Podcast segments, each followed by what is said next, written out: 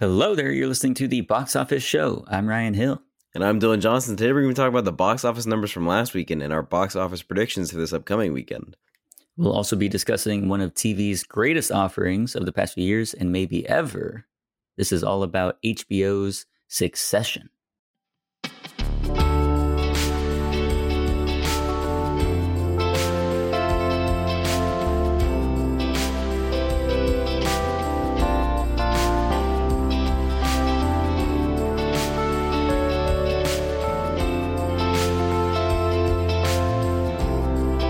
Okay, let's start off with some news.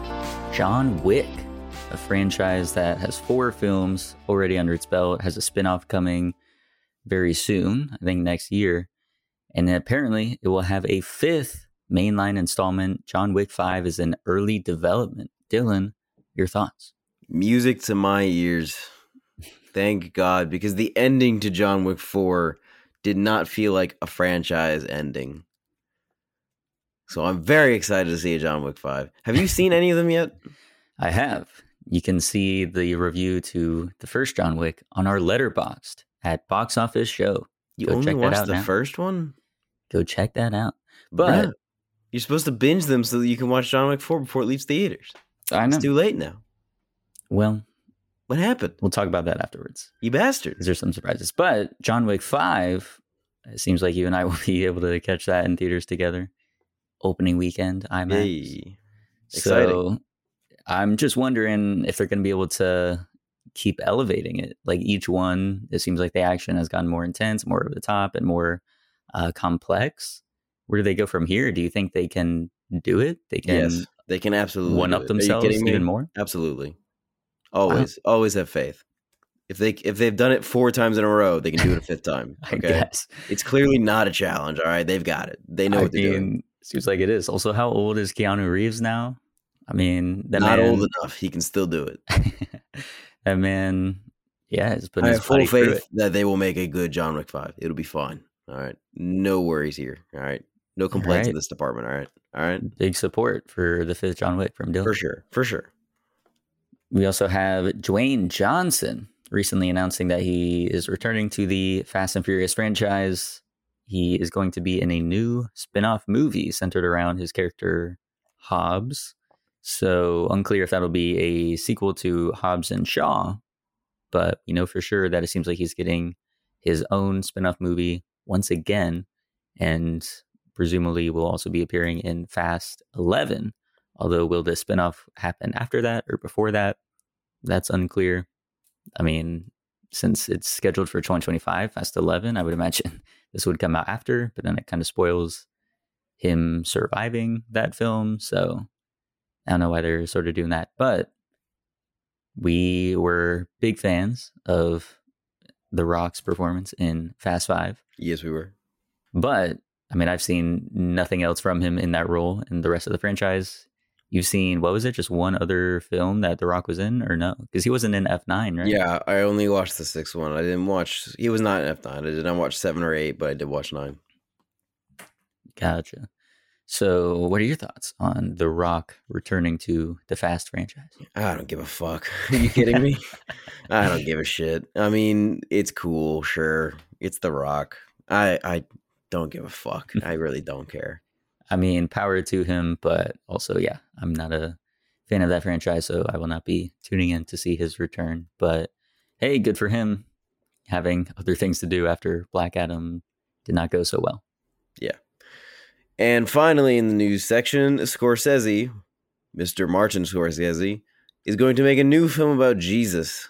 It was announced at the Vatican after he met the Pope. This will be his second movie about Jesus and at least third religious movie.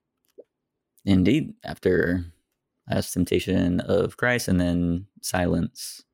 So it's fascinating that I just think the him meeting with the Pope and then coming out to announce like, "Hey, making a new Jesus movie." I just think it's a funny thing. Like, was that the plan going in? Like, did he meet with the Pope to be like, "Hey," to pitch it to him? yeah, I'll be like, "Listen to this. Would would you go see this film?" And then the Pope's like, "Absolutely." And he's like, "Okay, that's my next one." I got my I got my approval. Yeah. Uh, so that will be pretty interesting. It's also interesting that I mean, we don't know what exactly the story will be, or if it's going to have any relation to the Last Temptation of uh, Christ, because Mel Gibson like recently announced that he's going to do Passion of the Christ too.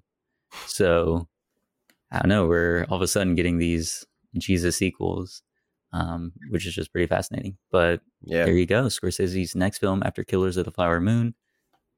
Anything he does is going to be interesting and exciting. So I'll be down for that. Yeah. Now let's do our box office breakdown for May 26th to 28th, as well as for Memorial Day. Coming in first place, The Little Mermaid. It made 95 million in the uh the main weekend and then 118 million including Memorial Day. hmm And worldwide, it made 163 million in just that three day uh, weekend. So a pretty soft opening overseas, which is not boding well for its box office chances. It seems like getting over 600 million is going to be very unlikely at this point. Uh-oh for Ryan. Yeah, very upsetting. I don't know how could this have happened. It's it's fascinating because it has the exact opposite problem of Fast X, which is that overseas it's doing not great at all, but then domestically it seems pretty strong. Fast hmm. X much better overseas, whereas domestic it's not doing so hot. So talk about what Fast X did this weekend. It only made 23 million domestically, which is a pretty big bummer, but that means it has crossed the 100 million mark in the states and in better news, it has crossed 500 million worldwide already. Gangbusters. Gonna demolish the Little Mermaid. Get fucked. Guardians 3 with 20 million this weekend doing extremely well for itself. Again, those legs are incredible. It has crossed 300 million domestic. So that's what you love to see. Should have at least another 50 million in the tank domestic. So very happy about that. And after Guardians of Super Mario Bros. with 6.4 million, that brings its worldwide total to 1.28 billion with a B billion dollars, surpassing Frozen's gross, making it the second highest animated film ever if you don't count the 2019 Lion King. hmm And then after that, after you know four films that are in the box office draft rosters, we have The Machine with five million, and then a whole slew of new debut films that did not do so hot. Indeed. Do we even need to go through them? Do you want to go through them? I mean, we might as well, just so people know that these films existed out there. Why not? So after the machine was about my father with 4.3 million. Kandahar, two point three million. You hurt my feelings 1.3 million. Evil Dead Rise, hanging on with just getting over one million. Book Club the next chapter a little bit under 1 million with 869,000. And talking about John Wick, it has dropped out of the top 10. It made 500,000 this past weekend.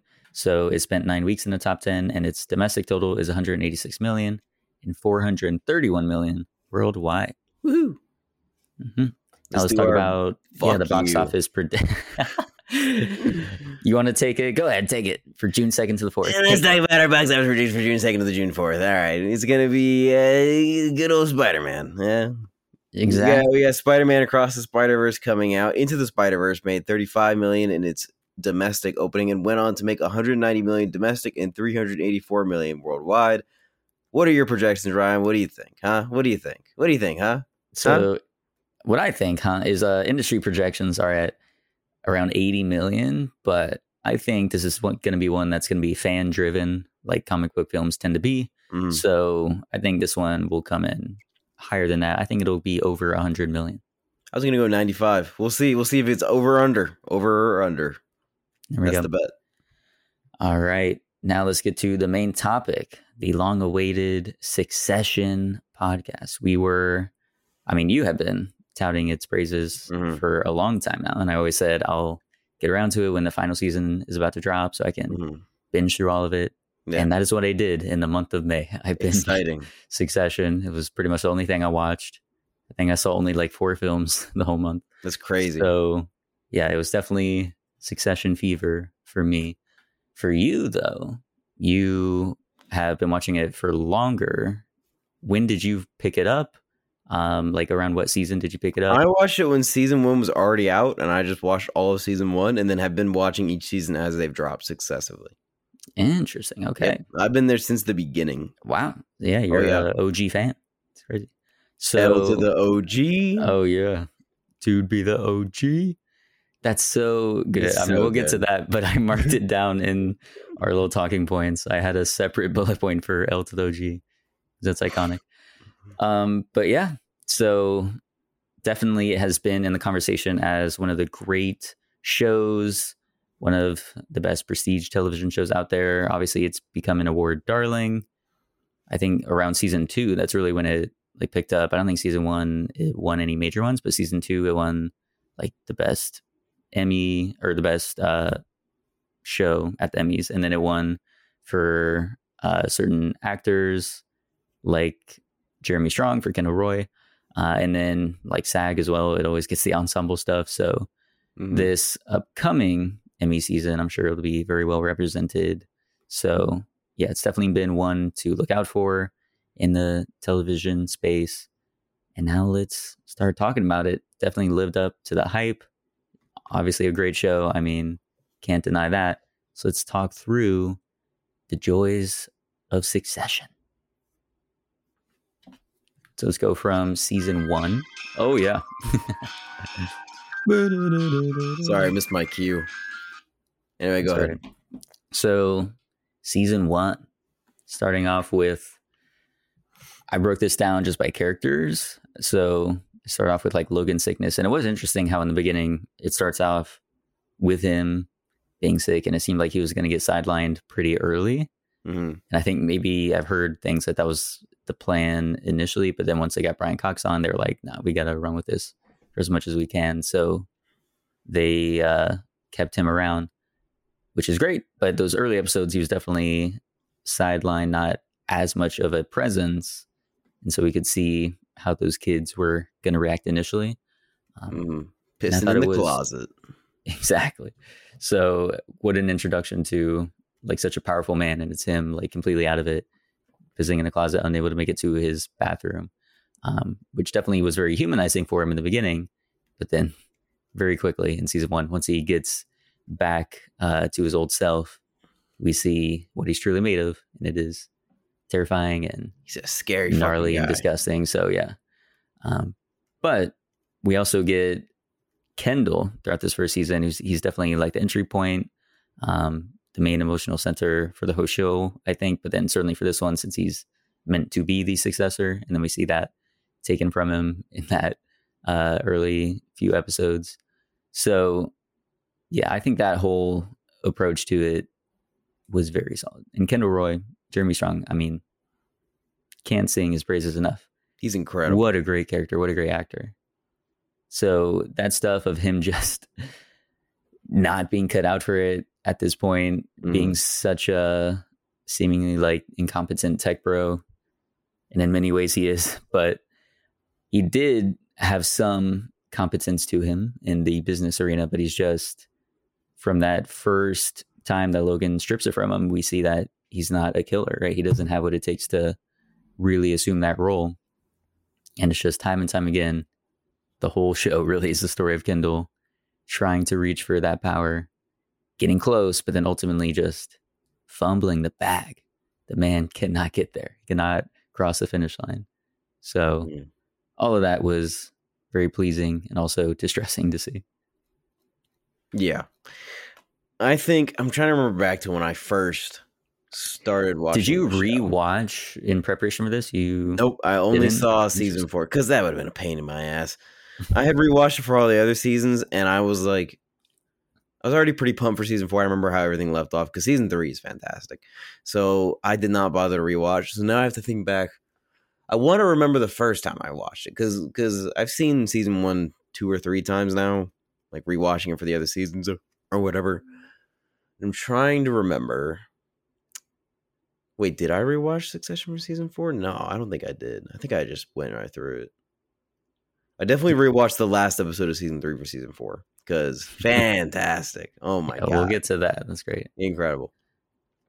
But I remember my first impressions of like the characters and meeting them were that I felt like they felt very fully realized from the get go, which was impressive. And I thought the the dynamic that they have with each other as actors is just incredible. Like the the chemistry they have, both positive and negative, fantastic. Also, cousin Greg the egg, standout from episode one, vomiting through Godric's eye holes.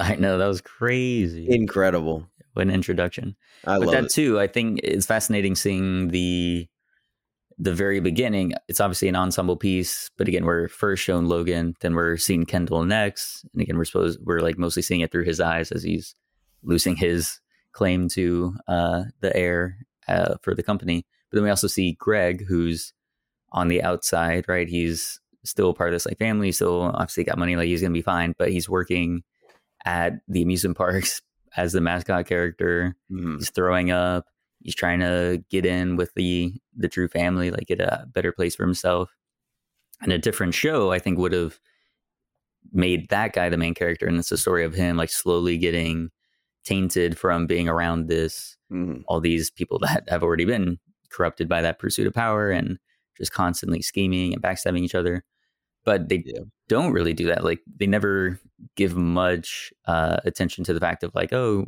greg was like an innocent good guy in the beginning. Like even from the beginning he was obviously not to the other people's levels. He was definitely more of someone that you know was on the main audience's level the people Mhm. that would be watching this right? That aren't crazy rich or anything. But he's already a schemer. He's already a hustler trying to do whatever he can to get ahead. So they don't spend too much time on that whereas another show would have. So it's interesting the way they they already bring about yeah these really well realized characters and yet they don't give too much from the beginning for you to latch onto and invest in emotionally or relate to emotionally so that They're part I hard to relate to. They're very, very hard to relate to because they are the one percent. They are such unique people that you almost most people never even meet these kind of people in their lives. Mhm. They just read about them or hear about them, and to like make a show about these people and then try to make them relatable is is, is very difficult to do. I think it's impressive. It is, and then also they're just scumbags. Yeah, they're you the see that constantly worst. with how they interact with each other, and then Every people single one of these characters sucks. Yeah, the first episode we see that many times over, but then also Roman doing the whole million dollar check thing to the kid. Like we just see that like it's nothing to these people, the one million dollars, and then obviously that's life changing for that family, and they just use it as a game, like something to amuse themselves I love it. for a short amount of time. So they're really despicable people at the end of the day. However, it's fascinating that this show is able to make you so invested in what's going on there. Because again, like they're all billionaires at the end of the day. If they don't succeed Logan, they'll be fine, right? They don't need to be the head of the company Yeah, in order to they be okay. be. but you do get wrapped up in the struggle of each of them like trying to become the new head of Waystar Royco. Um, and so they're bad people, but they're good characters. They're unlikable people, but They're they're compelling. interesting characters. Yeah. So that's a really hard thing to achieve because I think people naturally they want to try and make people likable because that's just easier for people to care about those characters and then like want to be in the like watch the show, right? You want to root for the characters.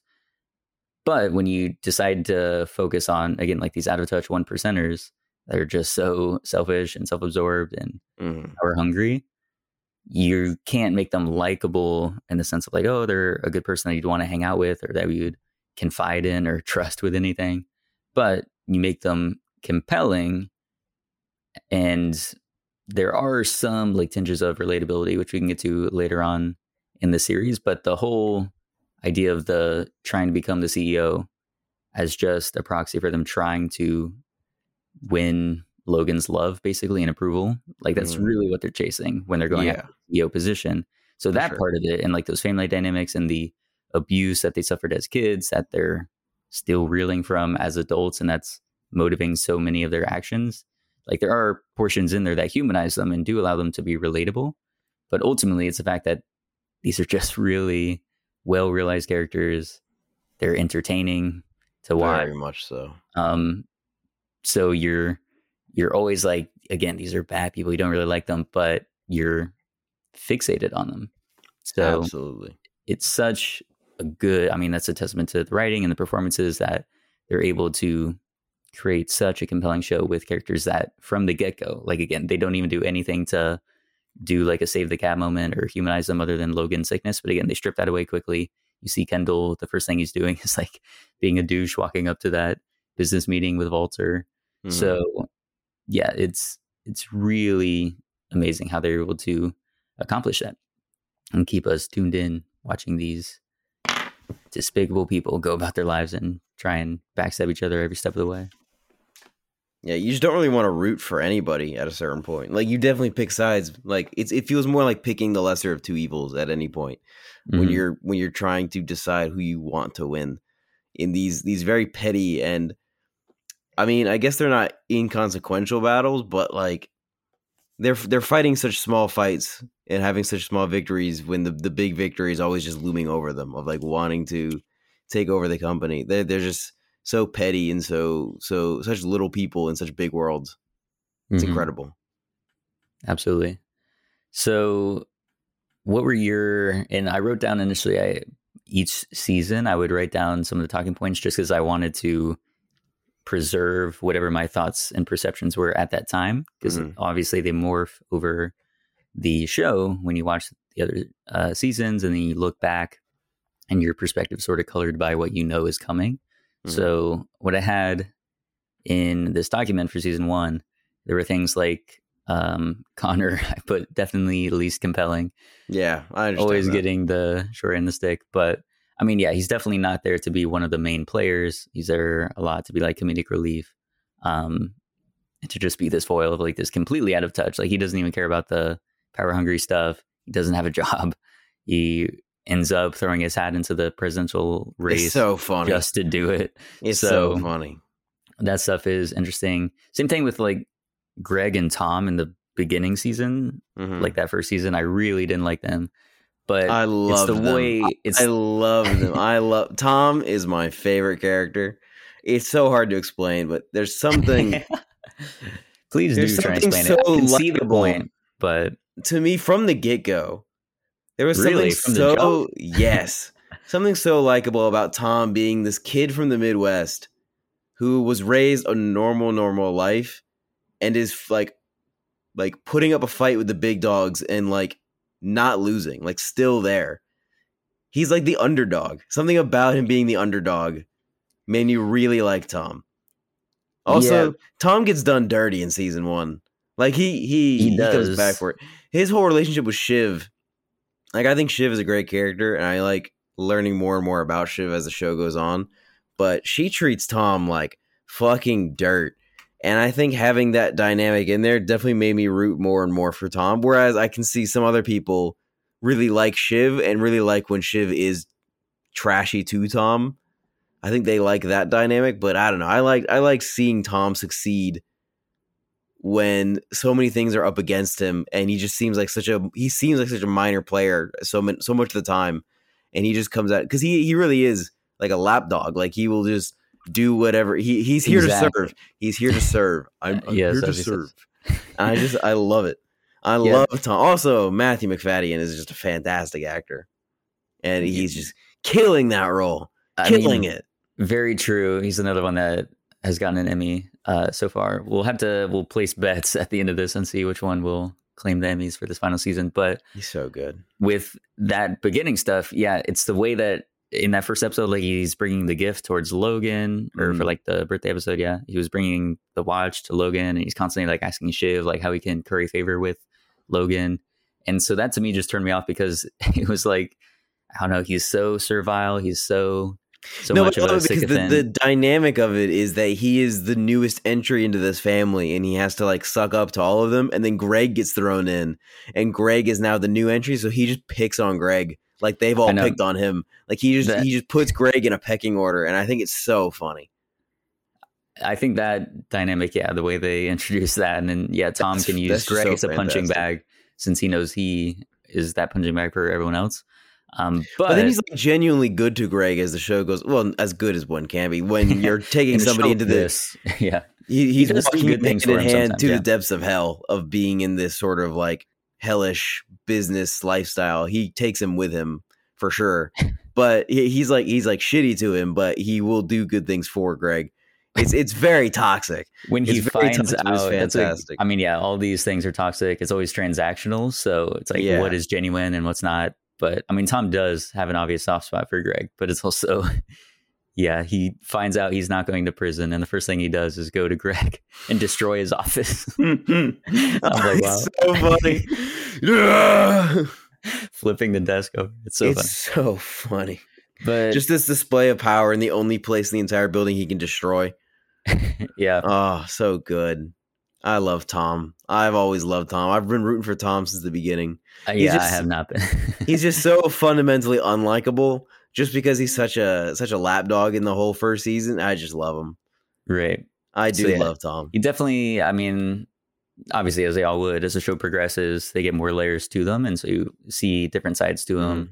especially like season two finale and season three finale. I think, yeah, we'll touch on how that did a lot. I think of a different Tom's actor, character. I think if a different actor played Tom, I wouldn't like him as much. I think Matthew Macfadyen just has a lot of charisma about him, which makes it work.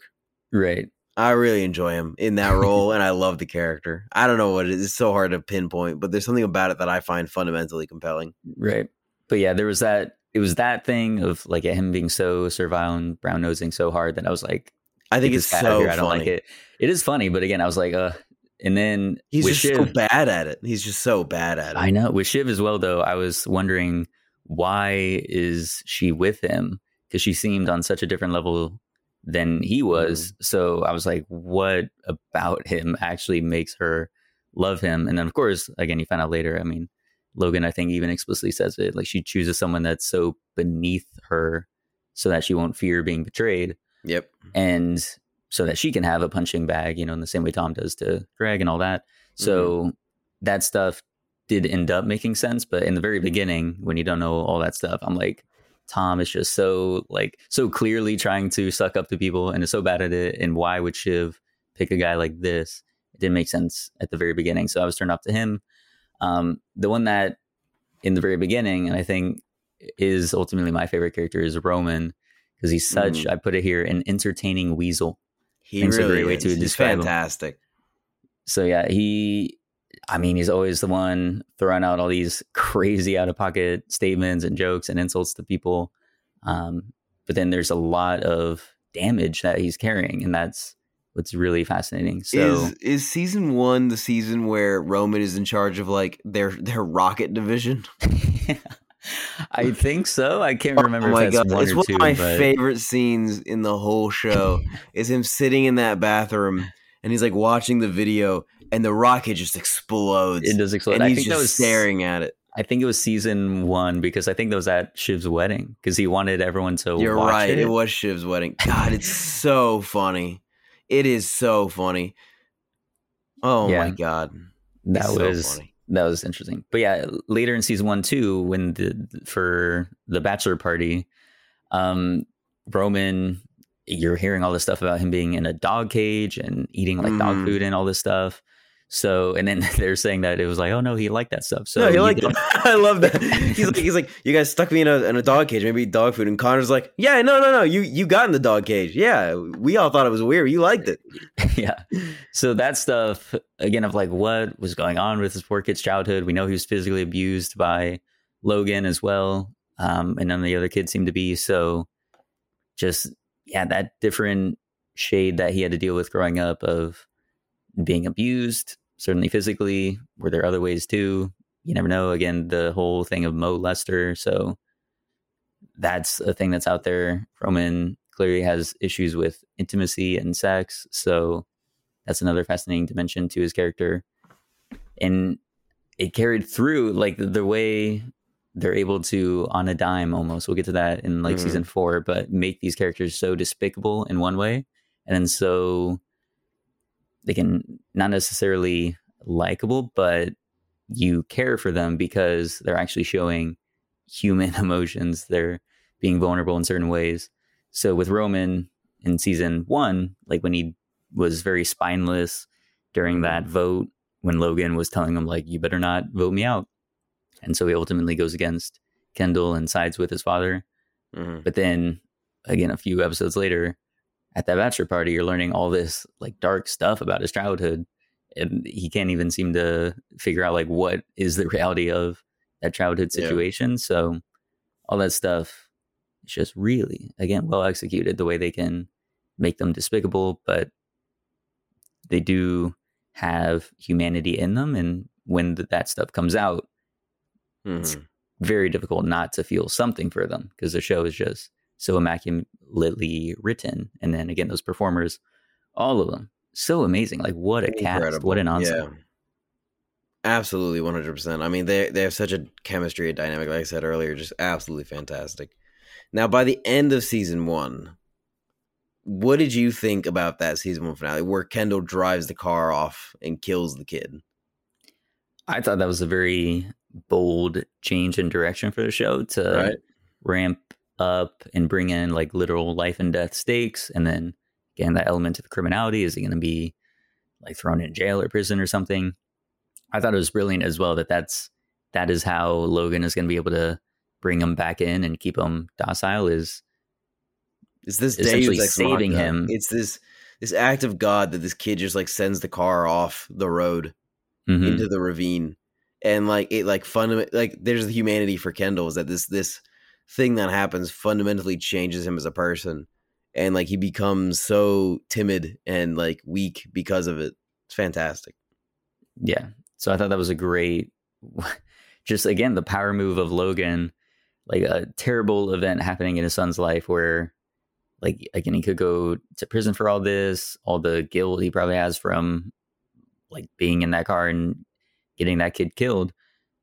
And he uses it to make Kendall no longer a threat of having the biggest uh, sort of weapon he can have against Kendall having any more rebellions is this fact Mhm. that hey you killed somebody and tried to run away from the scene and we can make it go away but now you'll have to essentially do whatever I say from now on because otherwise you'll just get sent to prison. So instead of coming at it from like a compassionate father angle he's coming at it from a ruthless CEO angle and saying Yeah. great now I've just eliminated one of the biggest threats to my company and to my position in that company Mhm.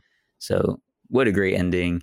That whole that shot too of when he's at breakfast and the one security guard's coming up to him and we just see him walking up the whole way and Kendall's like petrified yeah as it's happening because he doesn't know like is this does this mean they found the kid or they know it was me or did Logan find out or something? So It's the the the not knowing is so suspenseful hmm So that stuff was great.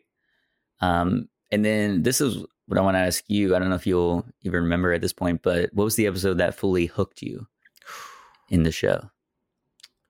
fully hooked me in the show um i want to say there was nothing i would say that there was nothing in season one that made me think this is going to be a show that i'm going to watch to for for its entirety like i was compelled through season one but i wasn't like I, I would say I was not like thrown in and like totally enthralled by all of the characters, and I don't think like I, I thought like maybe I'll try season two, and if I like it, I'll keep going. But season one was very much like just getting to know the characters and getting to know their dynamics in these wild settings. And season two, which we're now transitioning into, the the episode where they go hunting and they do the uh the boar hunt at the end, where they make Right. them get on the floor and feed them food. That was compelling to me. Like this total abandonment of humanity. Just Mhm. making them grovel on the ground for scraps of this mega company. Like literally get on their knees. Something about that, like the whole way that episode's written, it just thrust me into it, and I was very pumped to see where that would go. Also, just seeing like how the dynamics played out following that season one finale, where Kendall is now like a little pussy boy, just like uh, walking around at his like father's coattails. Right. I thought all of that was fantastic. What about you? What was the most compelling? What what what thrust you into the show? So the one that fully locked me in was season one, episode six, when they were gonna do that vote of no confidence in mm-hmm. Logan. and Kendall's just unable to get back in time, so he's calling in and trying to explain his whole thing, but he's not there. And then Logan won't leave when he's supposed to, so he's just watching Oh, everyone so good. angrily as they're going to vote whether or not to get rid of him as CEO. So that whole episode was just so it was so stressful. Because again, at that point, again, you know they're all unlikable, but I mean, you are kind of rooting for Logan or not Logan, but for Kendall at that point. Or at least I was. So Oh, for sure, because Logan's was- a maniac. But you know, obviously, at this point in the show, he's definitely not going to win. So seeing it just all slip away from him when It's he had it, fantastic. basically, he had it, and then it comes down to Roman at the end, who sides with his dad, who's like chiding him and telling me, "You better not do it. You better not do it." So that was just that was really good, and then also the element of Ewan, this you know Logan's brother, who we know hates Logan and everything he stands for and what he's his company is doing to the world, and yet he doesn't side with Kendall. He sides with Logan. I thought that was a very fascinating piece of the puzzle too. Um, Mhm. Like just his sibling loyalty superseding what his like moral and ethical uh, standpoints are regarding a company, and probably he thinks maybe Kendall might take it in a better direction, but he Mhm. doesn't want to take it out of the hands of his brother, despite all the damage he's done. So that part was very fascinating as well. But yeah, that episode was just so well done. The emotions I was feeling during it, I was like, okay, now we're here. But Mm. obviously, I knew. I mean, I was going to stick with it through the whole thing anyway, since we're going to do this uh, podcast for it, and Yeah. then I knew the quality of it was great. So it was just waiting until that point where it would finally click, and that was where Mhm. it happened. Episode six, I was like, all right, I can see, I can see what everyone's talking about with this, and Mm-hmm. then from there, it just got better and better. So Yep. yeah, season two. Let's talk about it as you already brought up the whole thing with Kendall, which I love that too. His whole dynamic changes. I mean, he's just depressed. He's a Oh, husk yeah. of himself, and he's entirely following his dad's orders. He's become a complete lackey for him, doing Yeah. everything he's told to. The whole stuff with Mhm. like, I saw your plan, but my dad's was better. Um, the whole Walter situation, like that was where we started out, was him acquiring Walter, Mhm. and then at his dad's wishes, he goes and kills it. That was also crazy too, where he had them all write down. He had all the employees write down like 50 ideas for what the company could do or content creation things. yeah. And then he says, Great, we'll use all of that. You're all fired. Um, but we're going to keep those ideas and see if anything good comes out of it. That was Crazy. crazy. That was just Yeah. vicious. Absolutely.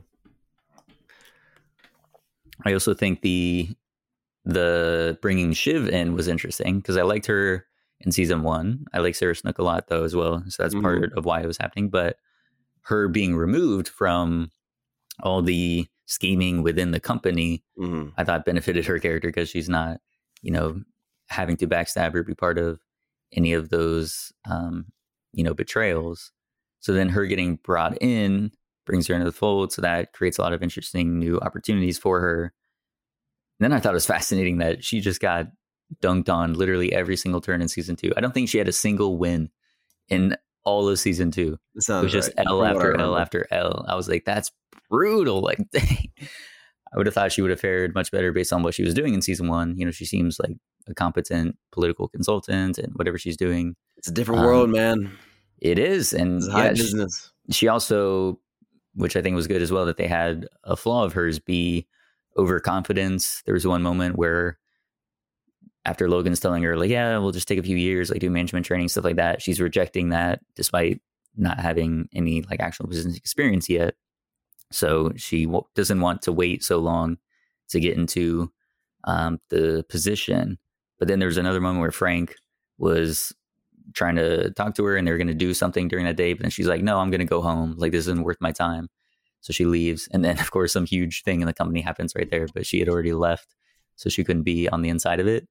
I thought that was a smart choice. Other just pointing out her overconfidence at being selected, being told she was going to be in that position. Mhm. She just got too comfortable. She didn't like work for it hard enough in as many ways as she could have.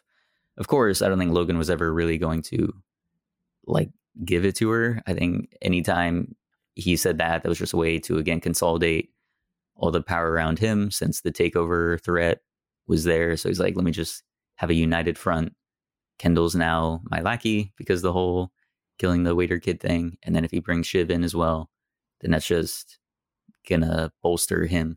So yeah, it was fascinating how they took that, um, removed Kendall from the the rankings, basically the possibilities, and then put Shiv in there, and then just at every turn, she was sort of fumbling it or being made out to seem like she wouldn't be able to handle it, and that Yeah. came into play with uh, the whole stuff with the Pierces. But before that, an episode I want to shout out the safe room oh episode. Oh my god, it's so good. That is just what a fantastic episode. Single hand, to me, single handedly, the most iconic moment from season two is Tom throwing water bottles at Greg. Are you breaking up with me, Greg? Are you really breaking up with me? That was crazy. Yeah, him getting absolutely hammered by those bottles. Move, move. Executives coming through. Excuse me. That thing was great. Greg being like, there could be an attack child. An attack child can get in through the windows because they weren't taken to the like true safe room. they were taken. To I love for- that. Yeah, this is the safe room, Greg. This isn't a safe room. It's just a room. and then, and then you see Logan, and he's in the actual safe room, and it's like, like fully locked down. Mhm. Oh, it's so funny.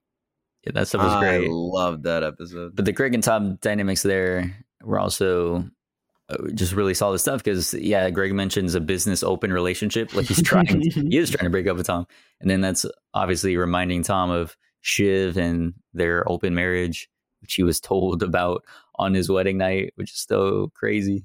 I'm Um, telling you, man. Tom gets Tom gets beat down in those early seasons. He does for sure. Um, so that stuff was great, but then also Holly Hunter coming in. Um, I mean, she's just fantastic. So She glad to have her on as a guest. Uh, so and then I'm glad she also stuck around for like four or five episodes after that. That was great to see. But yeah, her coming in and Logan starting to vying for acquiring Pierce. That stuff was great. But then this was also the episode where Roman and Gerri, their dynamic, Yeah, started coming through. And it was one that I would not have expected at all in season one, but it's the duo we didn't know we needed because that stuff was crazy. great. it's absolutely crazy. I can't wait till we get to season three. Oh my god, dude. The the we'll get there, but the scene in season three where he, he texts his own father a dick pic. Oh my gosh, I know that's insane. That's I the one that thing from the show that I just knew about. I don't know when I heard it, but I knew No, some firestorm about like Roman sending a dick pic to his dad, and I was like, I don't know what's going on here. What is this oh, show? so but sad. I'm so sad that got spoiled trust for you. me, it didn't diminish The- the, impact of the, the cringe. so- performance. Kieran Culkin's performance in that scene is phenomenal. He like swallows into himself yeah, because he's so fucking embarrassed. I mean, it's horrible. That's insane.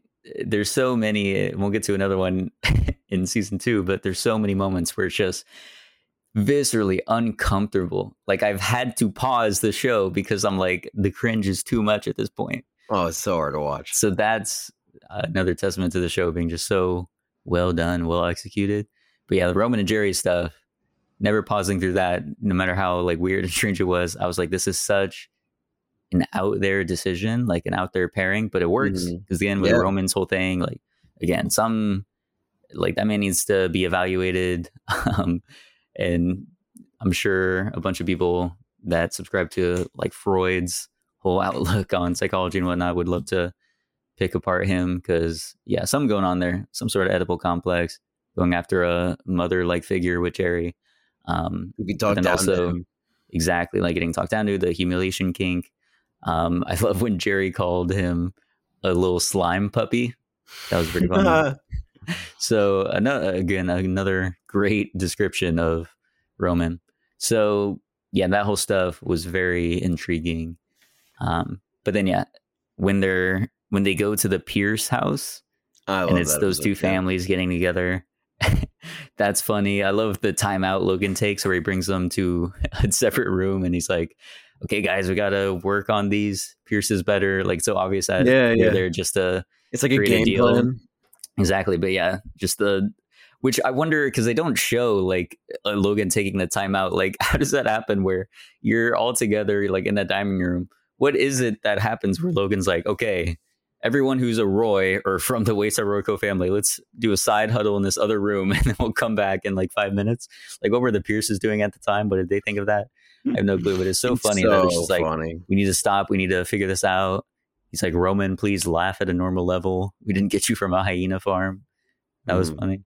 So, yeah, that whole thing was great. But then that dinner, that dinner where again, everyone's like sending these not so subtle shots at each other. Um, and then Shiv announces because they're trying to pin Logan down on who's going to be the successor. We need to name a successor.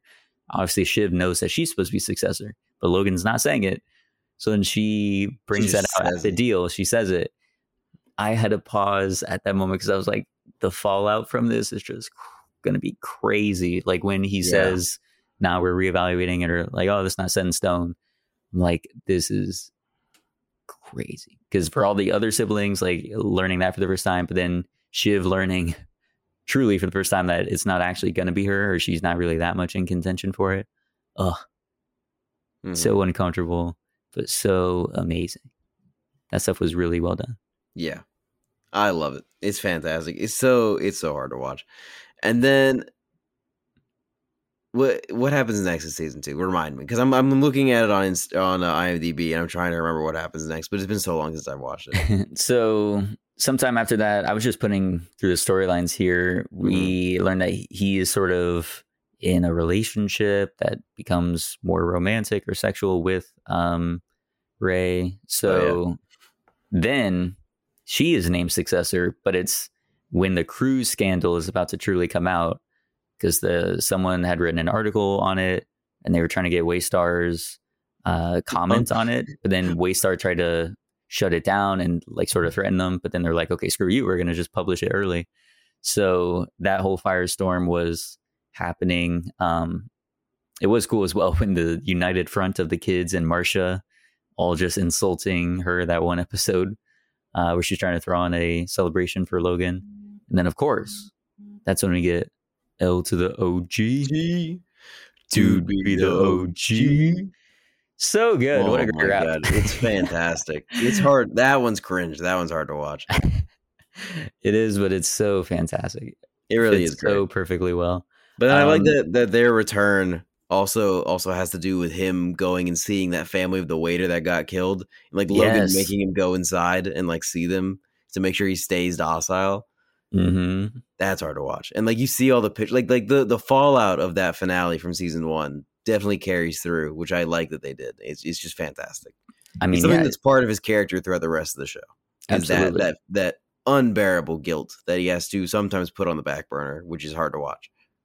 Absolutely. But yeah, for season two, for sure, it's definitely a very recent wound. So yeah, the guilt is just overwhelming him. He goes and leaves money in the for the family, like he puts it through the um the door slot. So yeah, we can see it's having that huge impact on him. But again, just the way that Logan leverages that awful moment in his life just to have these like casual reminders of, hey, make sure you don't get too testy about anything because I can make your whole world crash down. Mhm. It's very fascinating. Um, and then once the cruise scandal hits, then Waystar gets targeted for congressional hearings. And so the final two episodes sort of deal with that and then finding a fall guy for the scandal and who's going to essentially get prison time. So I thought that whole stuff with them in DC doing the congressional hearings, Tom got absolutely destroyed in that. He always does, man. He's not he's not good at that stuff. But that's okay. It's not his- it's not a strong suit. But him strong suit saying, is sucking up. him denying knowing Greg Hirsch Oh, it's so funny. Greg is sitting right behind him in that shot. It was so funny. And then Shiv, when they're all watching it from like their control room, and they're like, "Really, Tom? You you don't know Greg? Really?" That was great. Uh, them reading off the emails of Tom saying you can't make a Tomlet without breaking a few Gregs. so good. oh my god, that's so funny. Uh, I love when you find out. I think it actually might be season three when Uncle Mo dies. Mhm. and his name's not actually Mo; it's Lester. yeah, it's season two because they, they bring that up here because that was the thing that Tom was fumbling on. They're like, why would you call him Mo if his name's Lester? And he started out good, which would just have been like, oh, that's what everyone called him. But then he was like, oh, well, he seemed like a he seemed like he may have had a little bit of molester vibes. And then they're like, oh, so you just left somebody who's possibly a molester that you and all your his like closest friends and family think is like that, and then you left him in charge of that portion of the company. So he was not doing very well at all. No, he Um, fumbled hard. However, all the That's kids did funny. well in that episode. It was fascinating Mhm. to see them all get wins because they weren't like competing against each other at that point. It was all about just protecting Waystar. So Kendall Mhm. had a great showing at those hearings. Roman was kidnapped, um, like held up in that one thing, which is so funny. Such a weird little moment to happen. This is kind of a major event. I know. Um, but then Karl was like freaking out. He's like, guys, I'm having a panic, panic attack. It was a great episode for him. I hate Karl. Um, I hate Karl, Frank, so much. Gerri. At some point, we're going to talk about the side characters a little bit. But man, Yeah. I, I hate Karl. I like Frank, but I hate Karl. I like Karl. Again, this episode, I thought he was okay. In season four, well, no, he chews out Tom in season four, notably. So maybe that's part That's of why you good. hate him. yeah. But I like that part. I like he does the same thing to Kendall in season four. So he's got good stuff. Um, but yeah, this like episode the- was funny. Yeah, I like the squabbling that that side group has when Logan's not around, and then Logan comes, and they're all very politely trying to tell him what the right thing is without hurting his feelings. And I love that dynamic of like trying to not like be the messenger that gets killed to the king. exactly. And they're all trying to be so gentle and professional, and and Logan is just not having. And nobody can just be like forward and honest with Logan because they just want to like preserve whatever relationship they have with him. I think it's that dynamic's fantastic. And then they're like subtly throwing blame to one another at different points. I know that part of has that's fantastic. very satisfying. Um, but yeah, and then Shiv as well also gets a win where she tells the victim of the sexual abuse that, hey, maybe testifying here isn't the best thing for you. Um, and so she successfully prevents that from happening, which is good for Waystar, but obviously Bad for society. horrible that yeah she would go in and prevent any sort of justice that might have come from that. So because A obviously total, a total abandonment of her moral character up until this point. I know that was another interesting part, which I think probably in season one, her not being part of the company, but also her seeming to have more left leaning um, political inclinations and not being part of obviously a proxy for Fox News. It's all based on like the Murdoch family. So her seeming to have some like virtues that aren't in line with what Logan and the rest of them are doing um, was like something in her favor. But then clearly it's all empty anyway because she'll go and like not necessarily victim blaming, but she's out here actively working against the interests of a victim of sexual assault in order to protect the company that allowed for that to happen. And she's making those promises that, oh, she'll, we'll change it, we'll change the company. But Shiv won't even be in a position to make sure that happens. But then, even if she was, like, would she really pay that much attention to it other than just making sure that the optics are better for the company? So, yeah, that was pretty wild to see her like completely dismiss that side of her in order to do something good for the company so that she might be able to be in talks for the CEO position. Um, but yeah, it's again, it's very compelling the way these characters will be very unlikable um, in so many different ways just to try and get that one thing that they desire more than anything. Yeah. So good stuff. And then the whole fall guy, like finding the fall guy uh, for who's going to prison, and they're all sitting at that dinner table, and everyone's just recommending who should go and be thrown under the bus. Should we do a Tom Sunday with a little bit of Greg Sprinkles? what, what are Greg Sprinkles? What what even is that? I love that. I love that whole dinner scene. It's great. They're just throwing blame at each other. and Logan's just sitting there thinking about it. It's it's great. hmm Yeah, that one was really good. The whole Tom and Shiv thing too, of Shiv being like, "Yeah, Tom makes sense," and Tom's like, "What are you doing?" Well, how about you? Why, why why don't we do you? And she's like, "Well, I don't make sense, but you were part of cruises. You messed it up at the hearings, so." Yeah. By the way, Tom definitely should have been the one that was thrown on the bus, since he legitimately was the one in charge of cruises. Tom wasn't big enough. cover-up. Tom wasn't a big enough fish. They needed a big fish. he could have been a big enough fish. He was at, head of ATN at that time. He was in charge of cruises. He's the son-in-law of Logan. I feel like he would have been a big enough fish. Plus, throwing those Greg sprinkles, Roman had it right. You know, that would have been the move. But of course, Kendall is the one that is chosen to be the fall guy. You can give up Kendall. That's a pretty big fish. For sure. So they go with that. Logan makes that choice. And then he's telling Kendall that he doesn't have it. He never never really had what it takes. He's not a killer. And so Kendall, based on that, also I think partially based on how flippant Logan was when talking about the waiter guy that was killed, calling him an NRPI, right? That thing that came up with the cruises, no mm-hmm. real person involved. That's how they talked about the victims, which is so gross.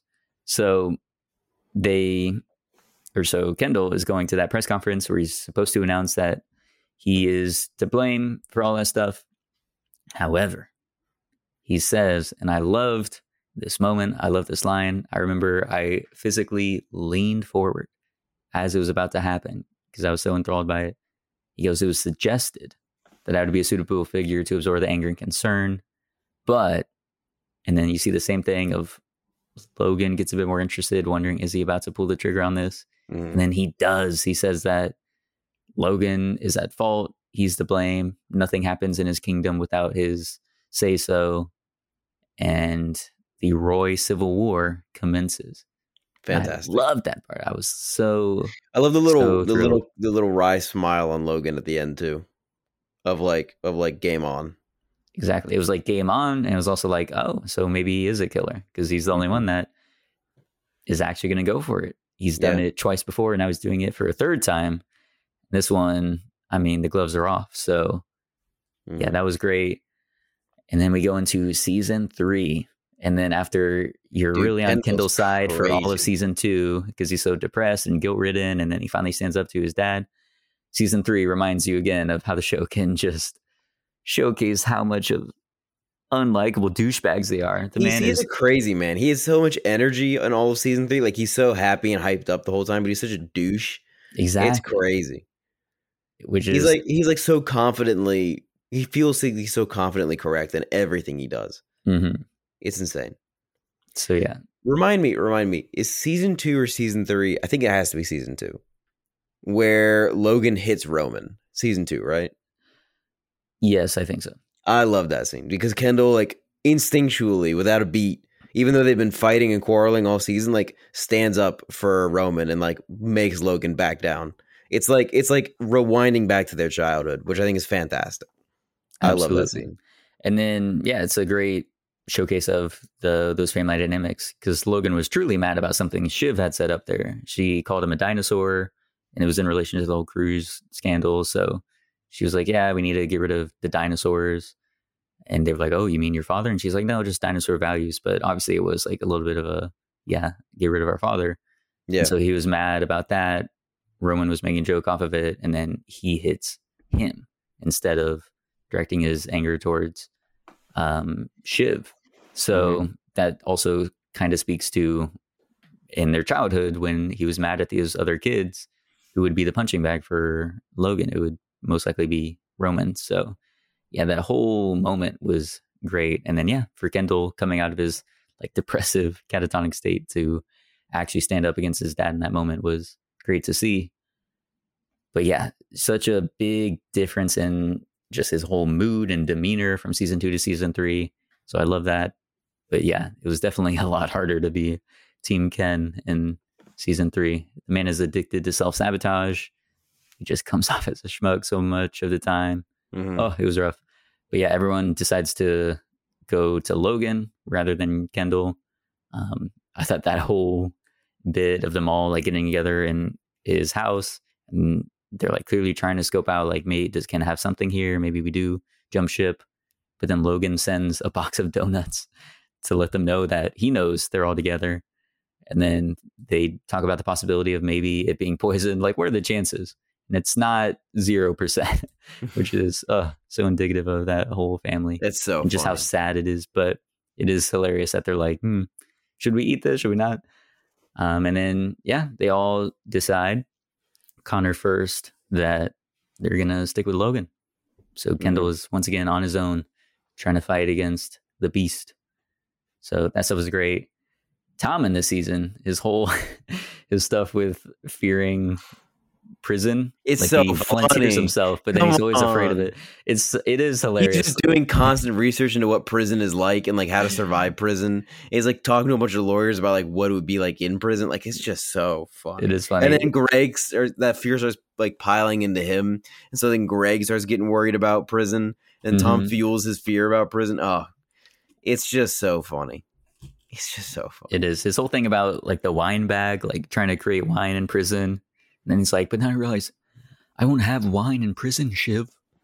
It won't happen. That whole thing is just ridiculous. And then her again pointing out of like Shiv just not being good to Tom at all. She's like, Can you just shut up about prison? Like you keep going on about it all this time. So uh so So funny bad. their dynamic and how it is shown through Tom again being very servile, wanting to go for prison to curry favor, but then also being truly petrified of it because he's just not like a man of sturdy character. He would not be able to survive in prison. Um, so yeah, it's funny to see how that played out. Um, and then the other major thing in season three. So in season two, they were building up to, you know, the takeover of Stewy and Mhm. Sandy, like that whole thing's happening. I thought we were going to get to that in season two, but they delayed it to season three, and it happens midway through season three, like episode five, the shareholder meeting. In this episode, because they're building this up again, like a whole season and a half of build up to this moment of the takeover, Mhm. and it's one of the funniest episodes It's pretty great. because Logan is just out of it. The man has a UTI, so he's gone piss mad. And all the other characters are just trying to pick up the pieces of like, okay, we don't have the captain of the ship, but we had his orders, but they don't make sense. What are we gonna do? Kendall's going around again. He has to like side with the family because he wants to keep Mhm. Waystar Royco because he wants to be CEO of it. So he has to be like working with them. But then he gets pissed off when they're like dealing with Logan being out of it. That whole moment of him showing up and being like, guys, you're throwing it away. What are you doing? And then the imaginary cat taking the imaginary cat out of uh, under Logan's chair. And he's like, uh, what is that? And Roman's like, it's, it's an imaginary cat. Just go away. Piss off. Like that whole thing was so funny, so absurd. It was, so, it was meant to be this like whole intense thing of the shareholders and possibly losing the company. And it was just a riot. They go on a call with the president. Connor's like, "Oh, I'd love to say no to the president." that whole thing is just so good. So I really like that episode. They had really Frank good. vamping too. They just kept leaving Frank on stage. Oh yeah. Oh my god. So they just keep bringing him nose and it says stall, and Frank is like, all right. Oh my god, it's so good. and they do that thing again, as you pointed out, like the C-suite, like Frank, uh, Gerri, Karl, the way they keep throwing each other under the bus. At one I point, Gerri that. walks up to like the wing of the stage, and then Frank says, "Oh, and now to talk to you, our interim CEO." Like he passes off the baton. Yeah, he Gerri's like, walks away. oh so my funny. god, it's so funny. Oh, they're such children. They really are. Uh, and then, yeah, other stuff as they find out that they need a new president because ATN was starting to be more aggressive towards the current president. And then he decided not to run again. So they need to find a new president that's going to be favorable to ATN and the whole Waystar Royco company. So they do basically interviews at some uh, sort of conservative event with the Republican Party. I think that's so funny. They're there and they're just like, yeah, we're just picking the next president. Mm-hmm. Yeah, Tom's hilarious. Tom's line in the episode when he was meeting with Kendall, and he's like, "You know what they're doing up there? They're picking the next president of the United States." That went hard. And then he was like, "I've seen you screw up a hundred times. I've never seen that happen to Logan, so I'm sticking with Logan." Kendall once again loses out on someone. Um, but yeah, that whole thing was great. Roman and Mencken was a fascinating dynamic, which they didn't really expand on other than this one episode, and then um, that episode in season four with the election. But it was fascinating that again, Shiv, as we talked about, she does have those uh, that like political Mhm. ideology, and in this one, she sticks sticks to it vehemently. She does not like Mencken because she thinks he's too far right, is going to be damaging to the country overall, even if he would be favorable to the company. So she's against working with him, doesn't even want to stand next to him in the photo op that they do. So it's fascinating how in certain areas she will like try and be like, no, we can't do this, even if it's good for us as a company. Like there has to be some line that we don't cross in our selfish pursuits. But of course, she lost. They decided to go with Mencken. So it was also funny too, Greg in that point, they were floating would should we back Connor for president? Like should ATN just get behind Connor? It's so become funny. the full uh, con heads. But Con Greg, heads. they asked Greg, and Greg's like, I think it'd be bad for America to have Connor as president. He's like, we shouldn't do that. So it's funny that he he was honest about that. He he has some morals too. Oh god, it's so funny. And then we have, uh, I think, a great quote that came towards the end of the season. I think it was eight, episode eight, when they're like there for Caroline's wedding, the mom's wedding. Uh, Mhm. She says he never saw anything he loved that he didn't want to kick just to see if it would come back.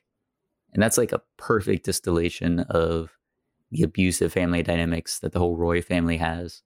Mhm. Like Logan does that to the kids, constantly kicking them, like keeping them around in the company, even though he knows at this point he doesn't really want to have any of them succeed him. He's still keeping them around, giving them that carrot of maybe they will be able to get to that position. Um, but he's not actually going to do that. And constantly he's making his love and approval of them contingent on how will they do in the family business and all that.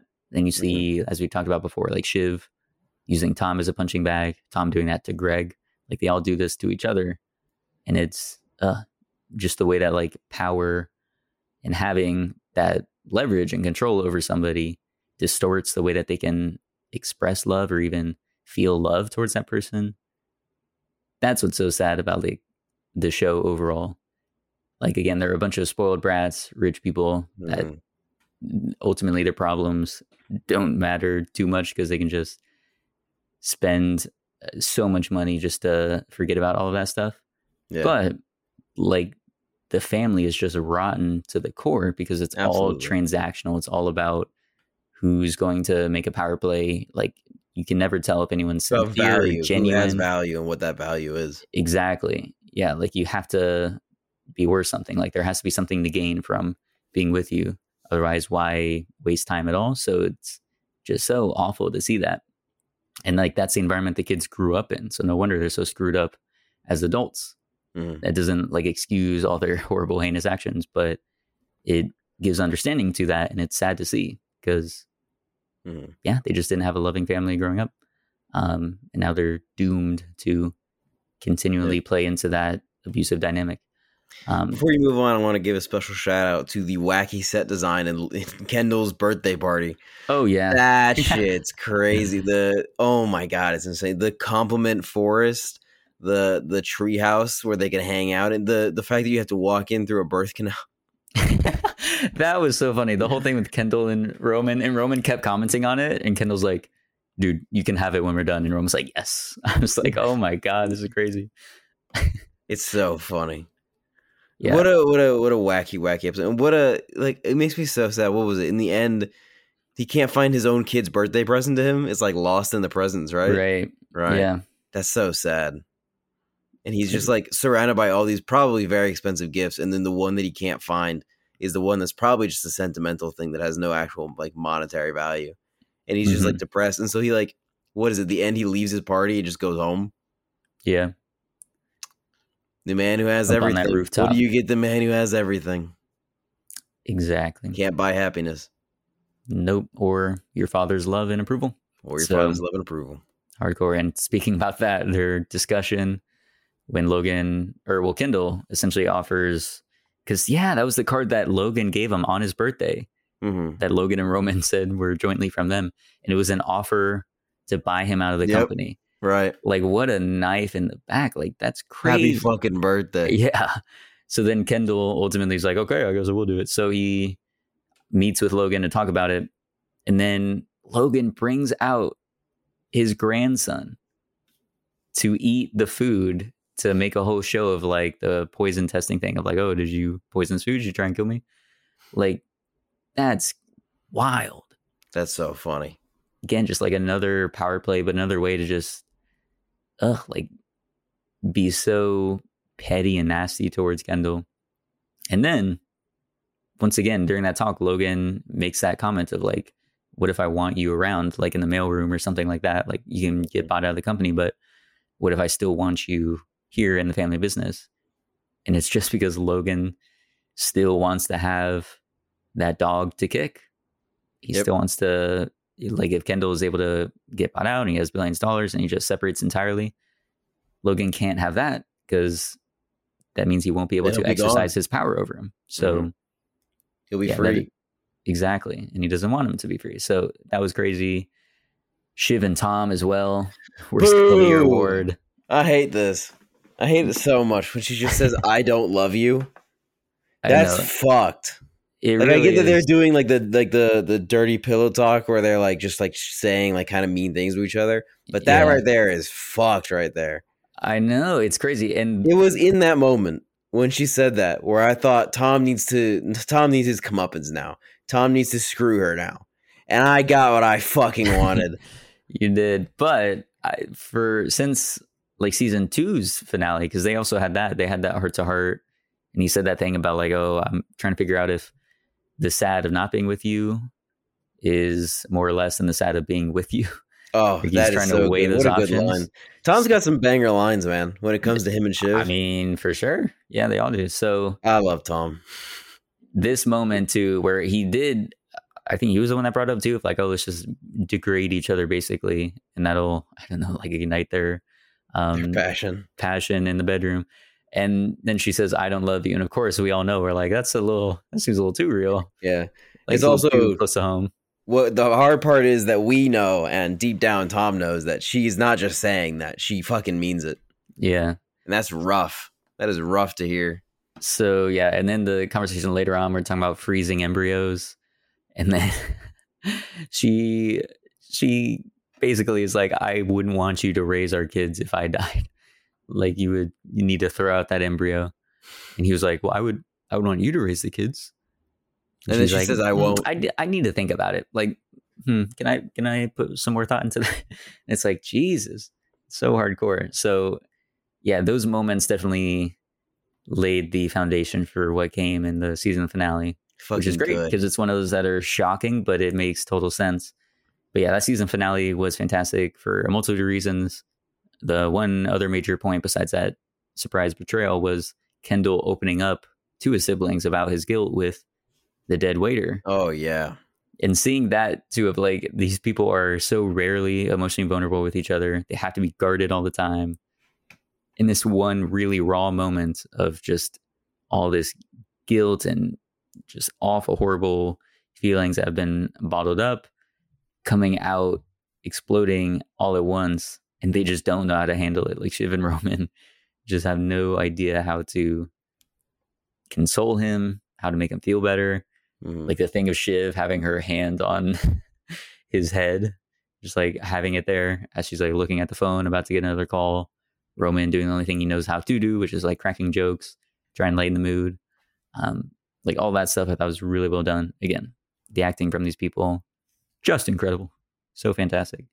Um, but then we see that in the background of that whole uh, wedding reception, Gerri and Karl and Frank and all these people are like on the go, on the move. yeah. The siblings wisen up to it and they figure out, oh, Logan is actually going to entertain that I that offer that Matsson had, which was, what if I buy you guys out completely? So they realize our inheritance, our claim to this throne of Waystar is about to disappear. So they team up. Finally, Finally, it actually happened. They all three time up. That was so satisfying. And then I was waiting too because we've seen this whole season like Roman and Logan have gotten closer. Roman was like with Logan with the Matsson deal. He was the point person for Roman. By the way, going back to the birthday episode, that was really hard to watch when Roman was just really drunk and really high on like winning the deal basically with Matsson. Mhm. And it's just cutting deep into Kendall Yeah, that birthday, hurt. like saying all these awful things, and then he pushes him over too. I was like, Jesus. Again, I'm like, Roman is my favorite, but it's like in those moments, It's He's just full, so he's, hard. he's full 'cause he's- Logan, bro. he is. I mean, he's just he's like There's the moments textbook- where each of them go full Logan, and it's hard to watch. Yeah. But he's a textbook case of like a bully. Like when you get bullied, then you lash out to other people when you can, like when you have that power over them. Again, the whole thing of like kicking dogs um, to see if they'll come back. But he does it because he wants to feel less of his hurt. He wants to inflict that onto other people. Mhm. Um, so that was just very upsetting to watch. But in this part, we know he's been close with Logan. So he also betrayed Kendall once before with the uh, episode 1 6 yep. when he didn't vote uh, in that no confidence vote. So I was like, oh my God, I hope he's going to be able to not crack under the pressure of Logan trying to play up to him. Mhm. And then we find out when they arrive that Caroline has reopened the divorce settlement so that that whole thing about they can't sell without the kids like explicit approval, it was something like that. Um, they no longer would have that. They don't have And the then- majority. Exactly. And then they're all, I thought this was also a really fascinating choice of they're all being reduced to being like little children, like whining, begging Oh for yeah. not wanting their toy taken away, basically. Um, except for Kendall, because he's been through this so many times before of just trying to kill dad, and then somehow he gets the upper hand and you lose. But this is the first time that Roman and Shiv have explicitly gone against their father like this, and then it's not working out. Um, Mhm. And then just incredible. I mean, you take the lead on this one because I know you're thrilled for your boy Tom Wambsgans when he showed Tom! Oh my god, what a what an incredible finale for him to come out of the woodwork like that. I mean, just the shot, the shot of the long hallway with the kids like utterly defeated in that room and Logan's walking out and they're like they're in the middle of like yelling at each other trying to figure out how did he find out? How did he know we were going to do this? How did he know we were going to get the supermajority? First off, I love when Logan goes, "Did you need the supermajority?" and he like mocks Shiv. I think that's hilarious. I think uh, just that that shot of, of him walking out and him like patting Tom's back and saying "good job" and then just walking away. Oh, oh my god! And then and then Tom coming into the room and comforting Shiv, knowing that he's the one that did that to them, and like the final shot being on Shiv's face. I mean, what an incredible finale! It, it made it made fucking everything. It was so fucking good. I loved it so much. When Yeah. I first watched it, it blew my mind. Ryan, what did you think? Did it blow your mind? A hundred percent. It Let's was go. so good because at that point, until Shiv brought up the idea of like who told mom or who told him, it didn't even occur to me because it was just like, oh, it's inevitable that Logan was gonna find out somehow. But then when she plants that seed of like who found out, and then there's some time in between because Gerri Roman goes to Gerri and is like, please help us, and she's like, it doesn't serve my interest. How's it serve my interest? So then that destroys the whole Roman and Gerri quasi alliance that was forming there. She Mhm. turns his back on him. And then Logan walks outside, and then you see Tom show up, and then it's just the instant light bulb of, oh my God, it was Tom. It was Tom. Tom. And it makes Tom so much sense. Tom is no longer a lapdog. He's a player. He's in the game and he's winning. He's winning. I know that was that was insane. And then when when he was walking up to the door, and it had like it was that shot where you see him coming Mhm. out like through the blue light, and then he comes right to the door, and then you know that orange light from the room Mhm. hits him. I thought for a second, I didn't realize this until I was looking later on at some of the like reactions to that. Um, but it 100% clicks because I was like, this feels so reminiscent, and it was so close to the composition from The Godfather at the end of that Mhm. with the door closing.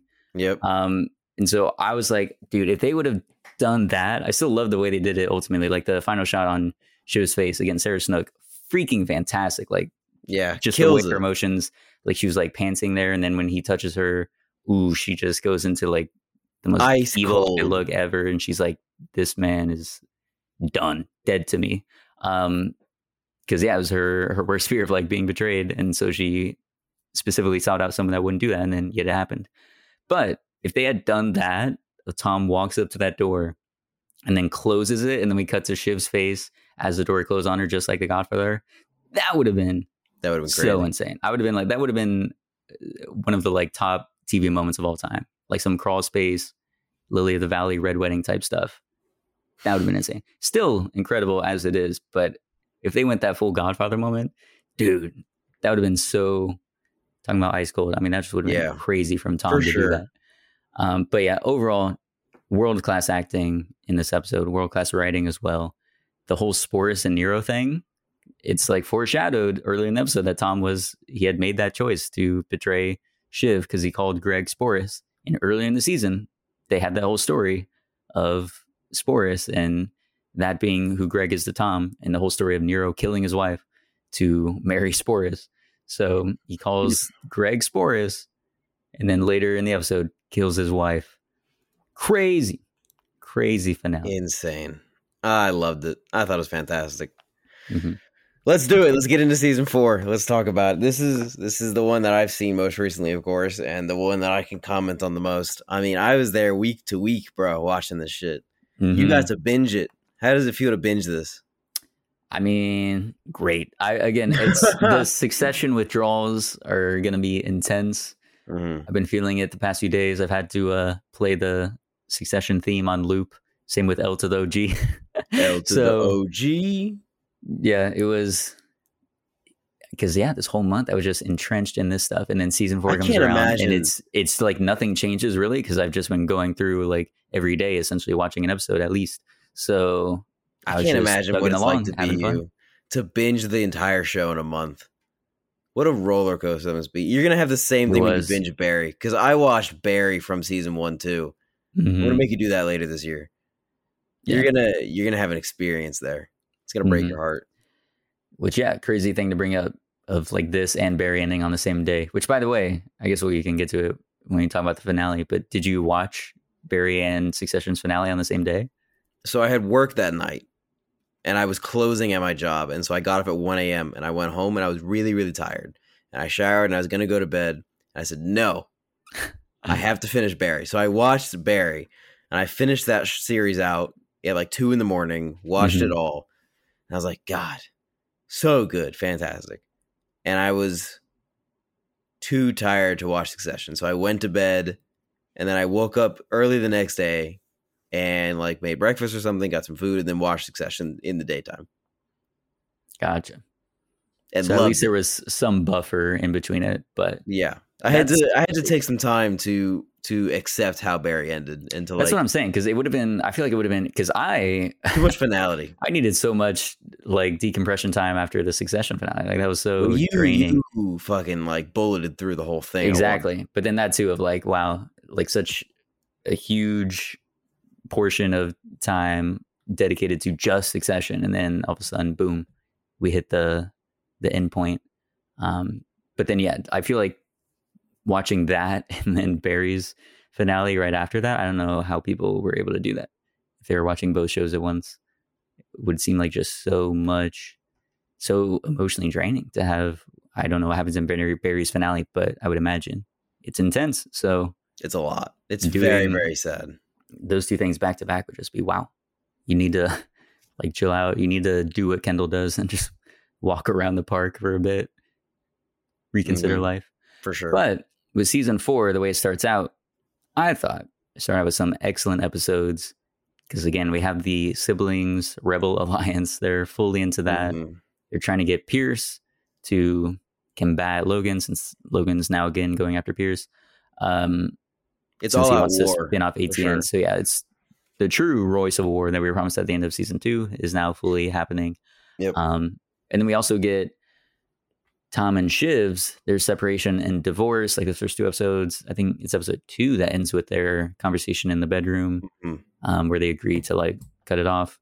So this one, I think it was very different from those previous seasons because, and probably due to the fact that they knew this would be the final one, Mhm. there was just a lot more of that humanizing emotional vulnerability through it.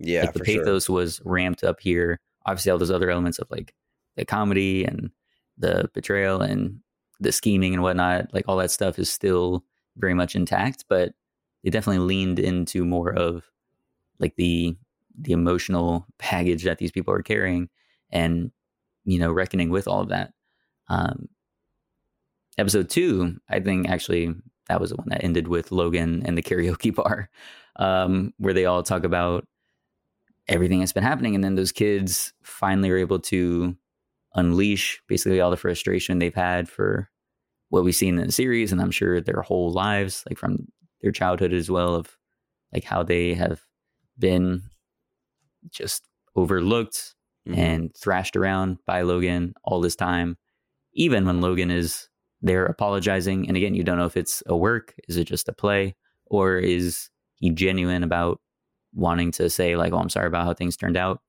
I think there's some truth to that because they had a scene where he's trying to get Gerri and Karl and Frank and Greg to roast him to say mm-hmm. anything like funny or humorous.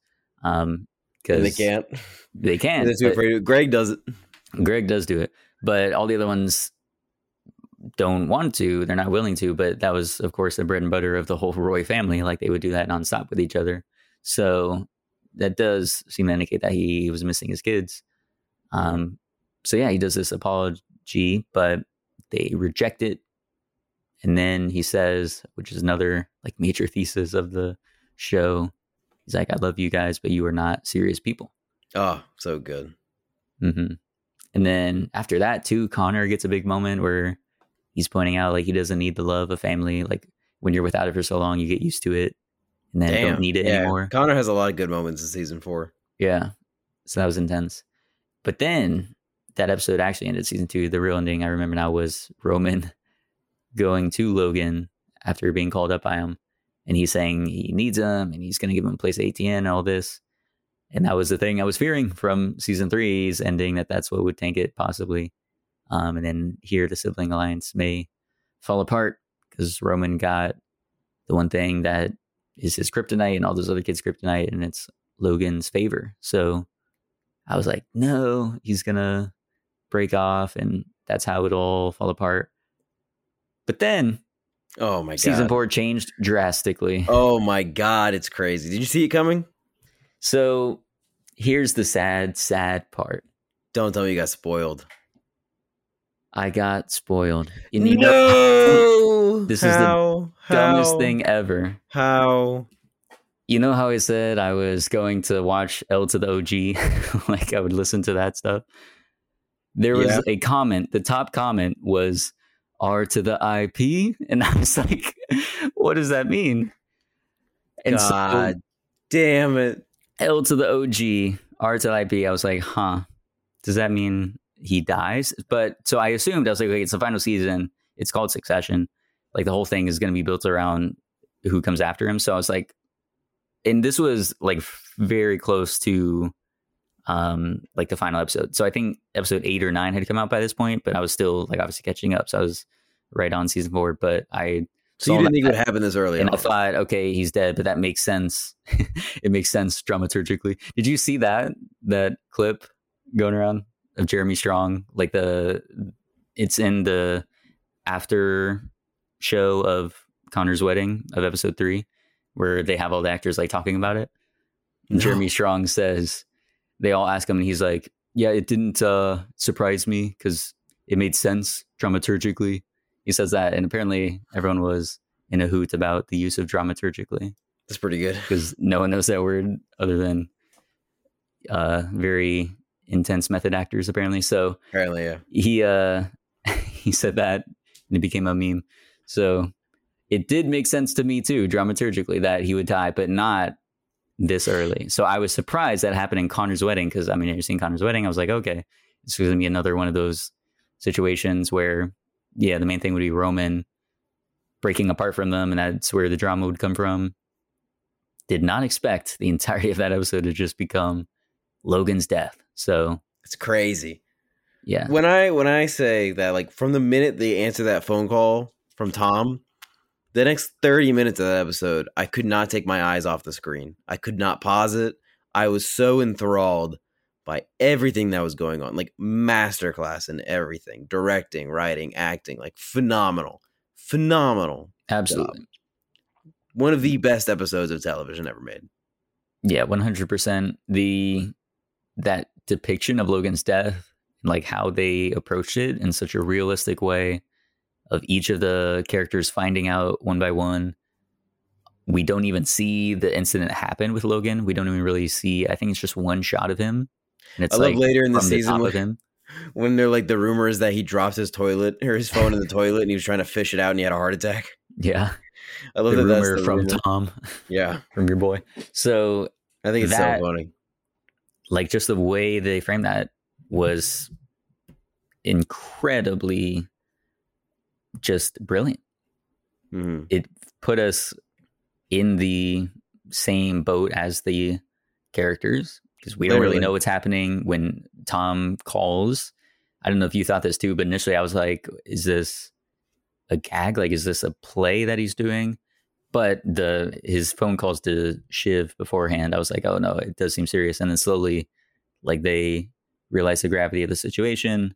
Um, so that whole thing of them just slowly processing it, being distraught, confused, saying their awkward goodbyes over the phone to Logan, even though he's already dead at that point. Them constantly trying to be like, is he still breathing? Are they still working on him? Um, Mhm.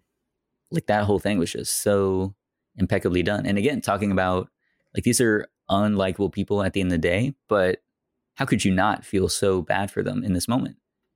We don't even like, they don't even like Logan as a person that much. He's an awful guy that has, through his abuse of them and all this stuff, like really corrupted them, but then also damaged them in ways that they're not going to be able to repair from. But they just lost their dad.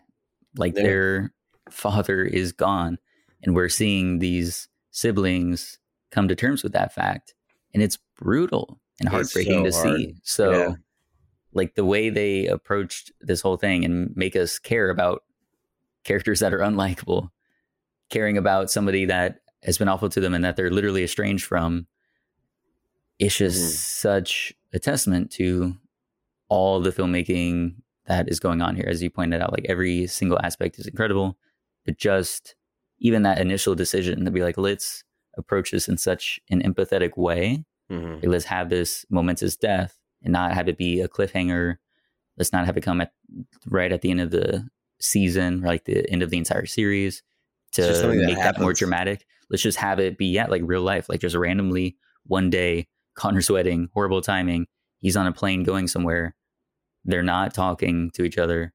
Roman sends him like a bad voicemail, like saying he sucks or whatnot because he had to fire Gerri. That's like the last thing he ever said to Logan and is worried that maybe that's something Logan heard right before he died. Like they decided to approach it that way. And it's so like bold, I think, but Mhm. it works, so incredibly well. It works so well. Mhm. It's just so shocking. It's incredible that it didn't get leaked at all. Like there were no leaks about That it. too. It just came out of nowhere. It was brilliant. Mhm. Brilliant. Truly. And then we see like in the siblings brought back together in grief, that trio hug that they had. So good. Again, it's like, how can you not feel for that? Like that was a beautiful moment. But then they all go their own ways because they they are now against each other. They have to be because now the throne is open for the taking and they all want it. Ah. heartbreaking. Absolutely Exactly. heartbreaking. It's a tragedy for sure. hmm And then you see Ken and Roman, they become co CEOs, the CE bros. uh, and then Shiv has to align herself with Matsson because they sort of cut her out of all the decision making. So then, yeah, it's the two of them who are tentatively in alliance, Ken and Roman, even though they both know at some point one will need to triumph over the other. And then versing Shiv and Matsson. So that whole thing was, yeah, I think really well done of like redrawing the um, the conflict lines. So that was well done. Tom and Shiv had a roller coaster this whole season. Mhm. Them starting to reconnect after her father's death, and then Tom now being without protection because he had definitely won from betraying Shiv. That is one of the better things that Karl has ever done. Is that that line of like uh, the only guy who was vying for you is now dead, Exactly. and then like Tom's like realization of that. What a good performance of like him being like, "Shit, he's right. I'm fucked." So yeah, so then he has to go back essentially to being with Shiv, um, and protecting himself through his connection to her. And then that fight on the balcony. Let's talk about that. Oh, so good. I mean, finally airing all the grievances, saying all the things they desperately wanted to say. Again, at this point, Shiv is pregnant um, from Tom, and he doesn't yet know that. And here they are in this just awful battle, saying horrible things to each other. And he says, "I don't think you would be a good mother. Like you are not someone that should have a child." Ooh, that is just hardcore. And then another line he says that just absolutely nails it is that he has given Shiv endless approval and it doesn't fill her up because she's broken. so good. Like he cannot give her what she desperately craves, which is the approval from her father. And yet he does do that. Like he's willing to do that. She's just never going to accept it. Um, because yeah, she is broken. But again, the acting from both of them is incredible, but just the facial mannerisms from Sarah Snook, it is crazy. Yeah. Like the micro expressions she's able to give off and control. Like that's just mm-hmm. So great scene, great moment in the Tom Shiv uh, dynamic. The next episode, America Decides. Yes. Love this episode. As oh, you know, so good. Big fan of uh, politics and whatnot. So seeing big West Wing guy over here. Absolutely. So seeing this dimension of the election, of it being from within like a media company and trying to get all the facts about okay what's going on at the polls, that was really great. But then also just from the dramatic side of it, they once again remind us of like these people who are essentially playing a childish game of seeing like who can come out on top, right? Who's going to be able to get the big play thing that they all want. But this has real consequences. Like this yeah. is a huge corporation with a lot of influence on so many things, but the American political landscape as well. And so during this election, when things go wrong, like a a polling place getting firebombed in Wisconsin, uh, that could mess with the vote totals in that state and then therefore in the entire country. There are huge stakes to this. And it comes down ultimately to Ken being spiteful that Shiv mm-hmm. betrayed him when he finds out that she's been aligned with Matsson. And so mm-hmm. he decides to A, spite her and then B, secure a deal that's better for ATN as a whole and for him trying to become CEO of Waystar Royco by calling the election for Mencken mm-hmm. when they don't know all the facts yet. But of course, I mean, yeah, it's not like ATN decides who becomes president, but if they make a call as a reputable news organization, then that's going to give many people, yeah, it's going to have many people think, okay, the election is over. That's who they're saying has won, regardless of whether or not the votes have been counted yet. So it makes it more difficult to go back and try and address like that issue in Wisconsin and see what were the actual vote totals if someone's already being considered like president elect. Because if yep. he doesn't end up winning, it seems like, oh, they took it away from him rather than, oh, we just actually realized who the true winner was by tallying the votes. So obviously, I mean, very, you know, reminiscence of uh, elections in years past. Yep. Definitely going to be quite a a time in 2024. Oh, seeing God. how hopefully this does not uh, become very predictive of things that could happen there. But yeah, it was fascinating to see this um, like very clear statement on like the real world. Like it definitely has that social commentary, political commentary angle to it. But yet it was still so focused and honed in on the character dynamics of it all that it balanced out so well. Mm-hmm. For sure. So, yeah, I think. I mean, it's a great episode for everyone, pretty much. Tom being just running around like a chicken with the head cut off, trying to manage everything. At one point, having like three phones in his hand. Shiv telling him he's going to be a father. They're constantly trying to get people off the like main floor, like all the CEOs that keep trying to come down. Um, so all that stuff was great, dude. Roman being on Team Roman this episode was impossible. Hard. Oh yeah. It was just God, he was such a jerk, such a dick. Just again, the, the lack of, of care about any of this. He's exactly he's so so hardcore, doesn't even care about America, wants to do it so that they can block the Matsson deal. Like that's the only reason he wants to call it. Yeah, Does not care. exactly. Because he's never going to be affected by like whatever goes down with Mencken and his policies and the Yep. shift that he makes. He's not going to care. He, culturally. gonna So yeah, he's able to just play it from the angle of this is what's best for our company. crazy. And then Shiv, who also it's in her best interest business wise to have Mencken lose, but also she's like truly harping on the idea of like this will be bad for America, it's bad for democracy. Like even Logan would have a line at this point. Um and yet it all was for naught because Kendall was like, huh. And then that too of like Kendall's uh child, Sophie, Sophia, one of the two, who um is a person of color and then is being targeted by Mencken Mhm. supporters. So he knows at the beginning of the episode. And then he reassures his daughter by saying, Oh, we're getting early like polling results that it's going to be the other guy. It's not going to be Mencken. Like you'll be safe. So she he knows that like his daughter is probably going to be worse off in in America where Mencken is president. And yet at the end of the day, he still decides to call it like call the election to give some credence to Mencken even though it'll hurt his his daughter. It's not great for America as he's pointing out like he's cognizant of that too, but at the end of the day he's hurt and angry from Shiv and then wants to protect his his childish dream of being the CEO of Waystar. So he'll do it by any means necessary. Brutal. Brutal stuff. Yeah. Let's move on to the penultimate episode. Finally, Logan is laid to rest.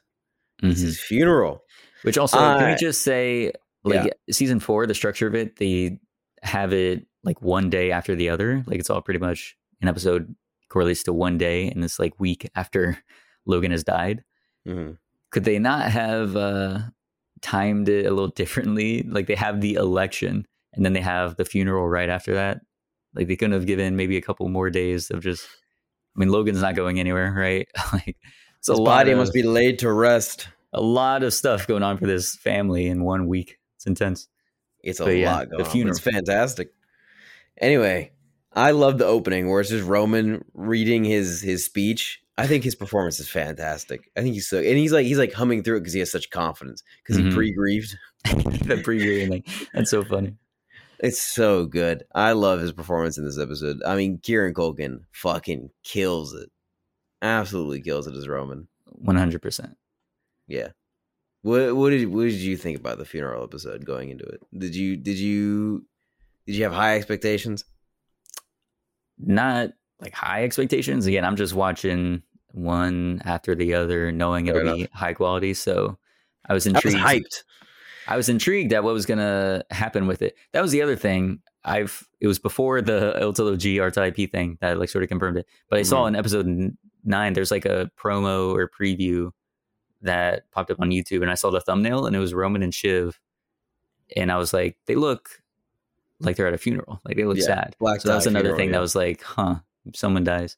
Um, so that's why I thought like, okay, maybe Logan does end up Mhm. dying later on. But Yeah. I was fucking hyped for this episode. Dude. For this I, one, I I've was- been waiting for it for years because I, I mean, you, you know Logan has to die by mhm, the end of it so that someone can actually succeed him. And Mhm. his funeral was it was gonna be like everybody coming together. They brought everybody in for it to say goodbye to Logan. It's fantastic. I Yeah. love the the scene where Caroline grabs all of his lovers that was and has them all sit in the front row. That was hilarious. It's like uh Sally-Anne is my Kerry, so to speak, or something like that. I was yeah, like, wow, so good. hardcore. It was nice to see Marcia come back into the fold too. If that's one uh like complaint about the show, it'd be the Marcia character. In season one, it seemed like she was being built up to be a major player and having like schemes going on of her own. But then Mm-hmm. that never really went anywhere. She sort of disappeared in season three and four. But it's good that she came back for like the funeral Yeah. um, in the fallout of Logan's death. But yeah, the overall funeral was seeing again the emotional side to these characters, like the vulnerable sides of them, come out, especially right after an episode where they're all like annoying and despicable and awful people. Um, it was refreshing to see. It speaks to the talent of the writers to again just be able to change how we feel about these characters um, so quickly and bring us from one extreme of like hating them to the other extreme of Yeah. feeling so much sympathy for them. Mhm. Roman's breakdown in particular was Oh, hurts. tragic. Him When he when he says, "Is he in there?" and he's pointing to the to the to the coffin, he's like, "Is he really in there?" And like the thought of like Logan's body just sitting in there just like freaks him out. mm-hmm.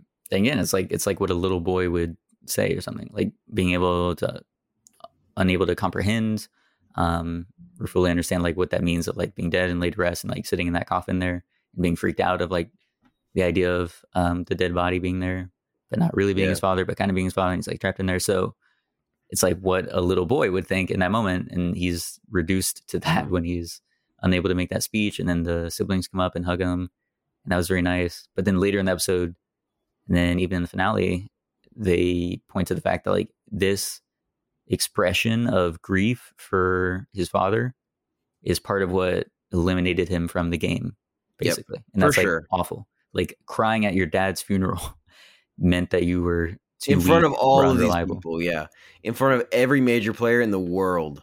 Yeah, the president elect, which again also is like that's pretty insane. The guy wins the election, or so we think. I mean, it's been called for him from one news outlet, but then he's boom just at that funeral the next day. I know. So, yeah, it- all these heavy yeah, I was thinking that too. I was like, it seems kind of like rushed for him to show up there, but in reality, this is like one of the biggest events of the year. Is Logan Roy's funeral? I'm not surprised he's there. Right. Like you'd have to attend. You'd have to if you were him. and then Ken stepping up and then delivering a eulogy that, on one hand, is like pointing out that yeah, the dad was not the greatest guy, but then also praising him in a way, like trying to strike that balance of like again, he's sort of auditioning in front of all these major players. Yep. Uh, Matsson's there, like the president elect's there, like all these people there, so he has to show respect and deference for his father, but then also show that like he wasn't the greatest guy, be authentic to that to sort of explain like all his behavior, trying to betray Mhm. him three times. Yeah. Um, but then he he says he's like, yeah, he built things and he had this this like force inside of him um, that was ugly but necessary for him to do all those things, and I hope Mhm. it's in me. And I was Yep. like, oh boy, like is this the moment? Is this where he is finally securing his place as successor? Mhm. So I yeah, that love was interesting. This isn't like a particularly funny episode. It's pretty dark and it's pretty sad and it's pretty intense.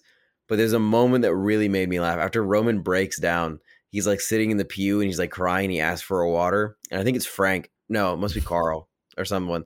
Maybe Hugo. One of them just runs off and like grabs him a water. And it's the fanciest fucking bottle of water you could imagine. like it's like a glass bottle that's like been designed and carved and he has to like screw the top off. Mhm. It's just the fanciest fucking bottle of water. I think it's so funny. yeah, all those little moments of them just being insanely rich Yeah. and seeing that at any possible turn, it is pretty funny. Um, I also love Greg weaseling his way into into being one of the uh the corner bearers of the the coffin. true. I think that's hilarious too. And I love uh the mom's presumption that um what's his name would take over and Shiv goes, "No." And then points to Greg and goes, "Yes." Oh yeah, Caroline's like husband. Caroline's husband, whatever. Who's the fuck his also like is. such a big suck up. Um, Yeah. yeah, that was funny. Now let's talk about the finale. I mean, at the end of the funeral Yes. episode, it was Shiv and Matsson. They sort of aligned themselves with Mencken, so she would be the American CEO. Dude, the second I saw the political cartoon of like Shiv controlling the Matsson puppet and Matsson's look at it, I was like, dude, he's gonna portray her. He can't. He's For not sure. gonna tolerate that. There's shit. not a single part of me, like not even a sliver, that I thought Shiv was actually going to be able to get through this without getting betrayed.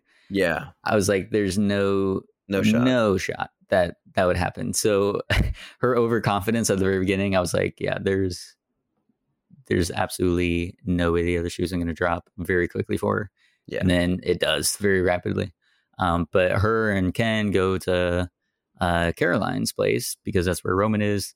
Since after the funeral episode, he went to go like join in or Fight the mob. counter He's or harass fighting the the mob. mob. yeah, of like a protest going on. So that was pretty interesting. So he's like hold up there. He wants to be done with it all, but they need his vote for the board meeting, so they both go to him. And then we find out that yes, Matsson is in fact going to portray Shiv because he's meeting with Tom to see if Tom is going to be a worthwhile puppet to put in the CEO position. Yeah. Before and we keep going, Tom does best. I want to take a moment to talk about Matsson real quick and Alexander Skarsgård. What a unique character. What a what a very odd, odd man in this whole jungle of like crazy people. Like he Mhm. still finds a way to stand out. The whole thing of him like sending bags of his blood to Ebba and then him being like, I'm still doing it. Know, like that's and and her advice to him, he, like she he asks uh Shiv for like advice on what to do, and her first advice is stop sending your blood to people. what a unique, unique character! Like he's just so odd. He's Yeah. he- he's like what you think of when you think of like eccentric but crazy tech billionaire. Like played so well. yeah, he's definitely a weirdo. That's for It's sure. like if Facebook bought Fox. It's crazy. Yeah, I mean, obviously, when there's ever characters like this, you're always like seeing what are the exact inspirations for some of the quirks that they have. It's like Zuckerberg and Elon Musk and all that. Um, but they truly made him stand out because that guy, like Matsson, he's just so strange. But also the fact that he's physically imposing, which is something that none of those like Yeah, billionaires that we think of that are weird and out of like a touch big scary dude. but they're not huge freaking like Vikings like Alexander Skarsgård. So that's an interesting element to him as well. And then yeah, the way that he sort of evolved because he was definitely eccentric from the get go. Um, and then over time we learned just how truly like demented and weird the guy is. Like again, the blood bricks of blood. That's wild. Who came up with that in the writers' room? Who was like, you know what this guy would do? It's so sending I love how his, his pitch to her is like, well, it started as an inside joke, and uh, it was funny once, and uh, I just kept doing it. I just kept doing it, Yeah. So weird. and I'm still doing it currently. so crazy. So uh so he is probing Tom to see he's like, Oh, how do you feel about doing a pitch for me? Um and then ultimately he says that thing of like, oh, I don't want to be Shiv. I kind Because I of because I really want to fuck her. exactly. And he's like talking to her husband saying this stuff. And he's like, and he's, He's like, like, we're "Oh, we're guys, we're guys. And? Tom's Yeah, like, yeah, course." yeah, yeah, yeah. That's fine. Yeah, yeah, Yeah. of course, yeah. who wouldn't I love? Tom. Yeah. Who wouldn't? So that was so funny. But so it good. confirmed to Matsson that Tom will roll over and do whatever he's told, since he just let that guy propose and like openly announce his Yeah. desire to sleep with his wife. So, yeah, that pretty much all but confirmed that Tom would be the best person to put in that CEO position and be puppeteered. And then back with the siblings, once they find that out that it's not going to be Shiv, they go ahead and anoint Kendall after one last final push where they all resist. But then Roman sort of does acknowledge without actually saying it that he doesn't really want it. And then Shiv finally has to concede that, like, yes, it wouldn't make sense for her to be named as one of the CEOs when she was just siding with Matsson. yeah, They're the trying to now kill the deal. Exactly. The optics, optics. doesn't look The good. optics, the optics don't look good. the temperature is too high. Think about it, Shiv. The shape of it isn't right. Optics. The shape Doesn't of it just, just doesn't right. Doesn't play. It doesn't. It just doesn't. Exactly. Uh, and then finally, they say it's going to be Kendall after they float possibly murdering him, which is funny, them impersonating Kendall. Yeah. And then they swim out to him and tell him it's going to be him. And I was so happy. Again, not for a second did I think Kendall was actually going to be able to. Actually, there was a piece of me of like, what do they want to say with the series?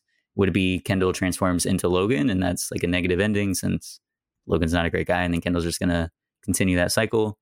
Or was it going to be what it's always been and it's Kendall getting so close, but then failing um, to actually get what he desires so much? But seeing how much they were letting us sit with the siblings finally being released from that pressure of competing with each other, it was so satisfying. And I was like, there's no way he's actually going to win. But while we were able to sit in that moment of them all being like, okay, it'll be Ken, we're no longer going to vie for it. Like, we're giving that up. They don't have to compete with each other anymore. All the scheming and betrayal and backstabbing, all this doesn't factor into it. They're just sitting in that kitchen preparing some concoction, being goofballs, being normal siblings, just like you know they never really could be as a kid, um, as kids. So that was great, Yep. and it was and amazing. Emil fit for a king. it, well, What a- yeah, favorite scene. I love it. yeah, that was beautiful. And then they had him actually drink it, which is Yeah. crazy. You think Jeremy Strong, the method actor, really drank everything that was put in there? He was I like, it it. needs to be the actual stuff that was in the blender. I doubt it. I bet can't was just like a else. normal, like a normal shake. I don't know. I mean, he was people. I mean, that's some like background stuff of like Brian Cox has openly come out and said he doesn't agree with method acting. Not that Jeremy Strong is taking to those levels of like what you hear about from Jared Leto, like sending dead rats to people and stuff. Like that's Yeah. insane. But they did say that he does take it very seriously, and they're worried about him because being Kendall Roy means being There is. Did you depressed or so manic. So they're like, did you hear about like how they were filming that last scene of the episode? Did you read about that? Jeremy Strong talks about it. How he's sitting there and he they're doing the shot of him just staring out at the ocean. And when they called Oh, cut, he that. got up and tried to run into the into the ocean because he was like, I guess that's just it for Kendall. Like he'd want to die. And the actor who played Colin, the bodyguard, had to run up and grab him. yeah, What a surreal moment. it The is. camera's, camera's not even rolling. That is crazy. I think he would definitely have drank it then. if he's that committed. If he's like He's willing to jump into Kendall the would river. jump, I, I got to go for it. He would definitely do that. Um, but yeah, Mule Fit for King. They put the thing on his head afterwards. They're all laughing. It's great. Amazing how the episode just ended there. That was the finale. It was Oh it. They yeah, just said, yeah, Wow, Kendall yeah, Wow, Kendall's the king. Yeah, No no, happy ending. No, this is this is a tragedy it is Shakespearean tragedy, right? for sure. a lot of comparisons King to King Lear. Lear and all that. Yep. So there was no other way for this to go. You do get one more sweet moment, bittersweet moment where they see a video of Logan hanging out with like the C-suite and Connor and Kerry. Sweet. Um, yeah, the team, Karl, Frank, they had Karl. I mean, come on, this had to boost. It was Frank or Karl that did the Karl singing. sings. Yeah, I mean that has to boost your uh, opinions Yeah, of Karl. Karl. Karl, definitely gets some good moments in season four, but I still, he's like a more despisable Frank, if you ask me. Like him and Frank are kind of interchangeable, but Frank at least has a little bit more like character to him, like a little bit more strength. But they're Right. still both just scummy and just like willing to throw each other under the bus and stuff, and annoying. Gerri, Gerri's like the best of the three, if you ask Oh, me. for sure. Gerri's the best. And then I like Karolina, but I hate Hugo. Hugo's such a dick. Yeah. I love I love in this episode when Shiv's walking and Karolina pulls her aside, and it's just like a, a nothing moment. It doesn't even have any consequence whatsoever. She's like, "Hey, when you guys are in charge, what about uh getting rid of Hugo?" Just Mhm. floating the idea, and then just walks away. And It is. I think that's funny. So another major moment right before the whole shebang happens. Roman and Kendall's hug. That was Oh. a very fascinating moment. Like the way Mhm. I feel they leave it open to be interpreted in a bunch of different ways is I saw Compelling. something online that was comparing it to when Logan hugs Kendall after he drowns the kid, and he like Mhm. pulls him in, like he initiates the hug and he pulls him in and he holds him in tight and like puts a lot of pressure on him. And in, in this one, it's Kendall doing the same thing, but he's really putting a lot of pressure on on Roman to hold him down into the hug, like he's forcing it on him to like this this odd show of strength of like this is a comforting thing that I'm doing, but I'm also pushing you into me. Like you have no choice. yeah, for sure. And I think it I I, mean it it. speaks to Roman as well of again, we know that he has some sort of affinity for like being in pain or whatnot, like the whole humiliation kink and degradation stuff. Like again, he goes out at the end of the previous episode and is like fighting the mob because he wants to be hurt, right? He wants to feel something else um, than all the pain he's in. So he's going to transfer that into physical pain. So here he's saying like, "Oh, I look too good. Like the stitches um, are covering the like scar too well or the scratch too well. So people are going to wonder like, why isn't it me? Like I wasn't strong enough." Um, because he's out of the game at this point, but Mm. he doesn't want to be seen as like being incapable of that because then it would confirm like oh he's never really a real player he was never a serious person and never truly up for logan's love and affection so he's sort of asking without asking kendall to inflict that pain on him to open up the the stitches so that they can be like, oh, well, he's like physically injured right now, so obviously it couldn't have been him. Like, there's no way that would make sense. So of course it was Kendall rather than Roman. So it's an interesting thing there of like Kendall is doing it as a show of force. He's doing what his dad would have done that scenario, mm-hmm. but he's mm. also caring for Roman in that moment because that's like what Roman is needing, right? He needs some sort of excuse or out to show why he isn't the one that's being chosen for CEO. Yeah. So it's a very fascinating moment, a lot to unpack there. So yeah, that was really interesting. And then we go into the boardroom meeting and the betrayal. Ah, yeah, always a betrayal. Shiv's decision. So, why do you think there's a lot of different things out there of like why she did it? What do you think is the reason that Shiv? I think deep down, if she can't have it, she doesn't want anyone else to have it. She like neither of those, neither of her brothers should have it, and I think she really believes that Kendall would be a bad fit, and so she right. just doesn't want Kendall to have it because she can't. I agree with that. I think that's the it's just the it's the it's the thing the that was always going to bite him in the ass. Yeah, the most prominent motivation for her would just be that like instinctual sibling pettiness of I don't want him to have something that I can't have. Mm-hmm. And again, it's children. It They're always such children. There's always that dimension too of like the legacy of Waystar Royco. Whoever mm-hmm. succeeds Logan, in a way, wins not just the company, but wins his love and affection. Because more than any of the kids, what he loved most was that company that he built. And so whoever mm-hmm. he passes it on to, like by extension, that means, oh, he did really love them and care for them. Yeah. So there's like that element to it as well of like, oh, if he wins this, and that means like, oh, maybe he was the best fit. Maybe that is what Logan would wanted and he would have loved um, and cared for Kendall most. So mm-hmm. I think it's that part of it. I think it is the fact that she just can't stand. She even says she's like, "Oh, I can't stomach you," but it's like she can't stomach him being in that role when she couldn't. Mm-hmm. So she decides to not do it. But then, of course, when Kendall tries to saying, "I'm the eldest boy," like I love that. I love that line. Just scream, just the most childish appeal. I am the eldest boy. I love that. I think it's so funny. Exactly. So then that it's not even true because there's Connor. Connor, yeah. She's like, You're not, you're not. So the the that element and then the bringing up the whole waiter's death and like denying that, he's like, Oh, I made it up. Like all of that does confirm that he wouldn't be a good fit. Like certainly when he's like unhinged like that, of course he's not a good fit. Of the siblings, he's like undeniably the best fit of them to be yeah, But sure. the uh the thing even too of bringing up like oh you can't be it because you killed someone like shiv doesn't actually believe that that's disqualifying because they never cared about that before. Yeah. We cared about that of like him being ceo or going into business with him when it was going to be them three doing pierce she's just looking other, for excuses. He's finding a way to like say oh we can't do it because of this rather than just saying oh, i don't want you to have this. it yeah i can have it so you can't have it either. So that part I think definitely is just like her coming up with an excuse. Mm-hmm. Uh, but she does find a reason very quickly. I think like, reason to be like, yeah, you actually can't because you're unhinged, crazy, and then him like attacking Roman after he brings up the stuff. I think another part of it is that if she were to give it to Kendall, she'd be out. There's no way she could like find herself in that seat ever again. Like, be harder to do that than if she had given Waystar to Matsson and have Tom be the CEO. I feel like it's easier for her to find her way in in her mind. Like right. Tom is an easier port of entry than Kendall, I suppose. Right, but she has she's to considering know that as well in her heart of hearts, which goes to like the endings that they all have with Shiv and Tom in the car. Mm-hmm.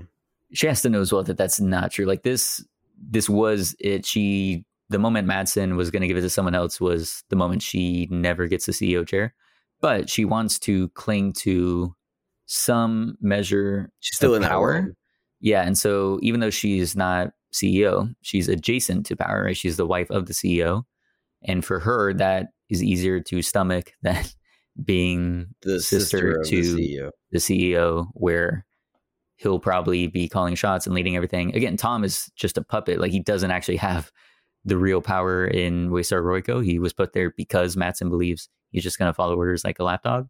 So she doesn't even really have his ear to like say, "Oh, we should do this with the company or we should do this because it's not up to him. It's up to Matsson. So again, she doesn't have real power there, even being wife of the CEO. But appearances wise, she is a member of the Roy family that's still like sort of in the mix, right?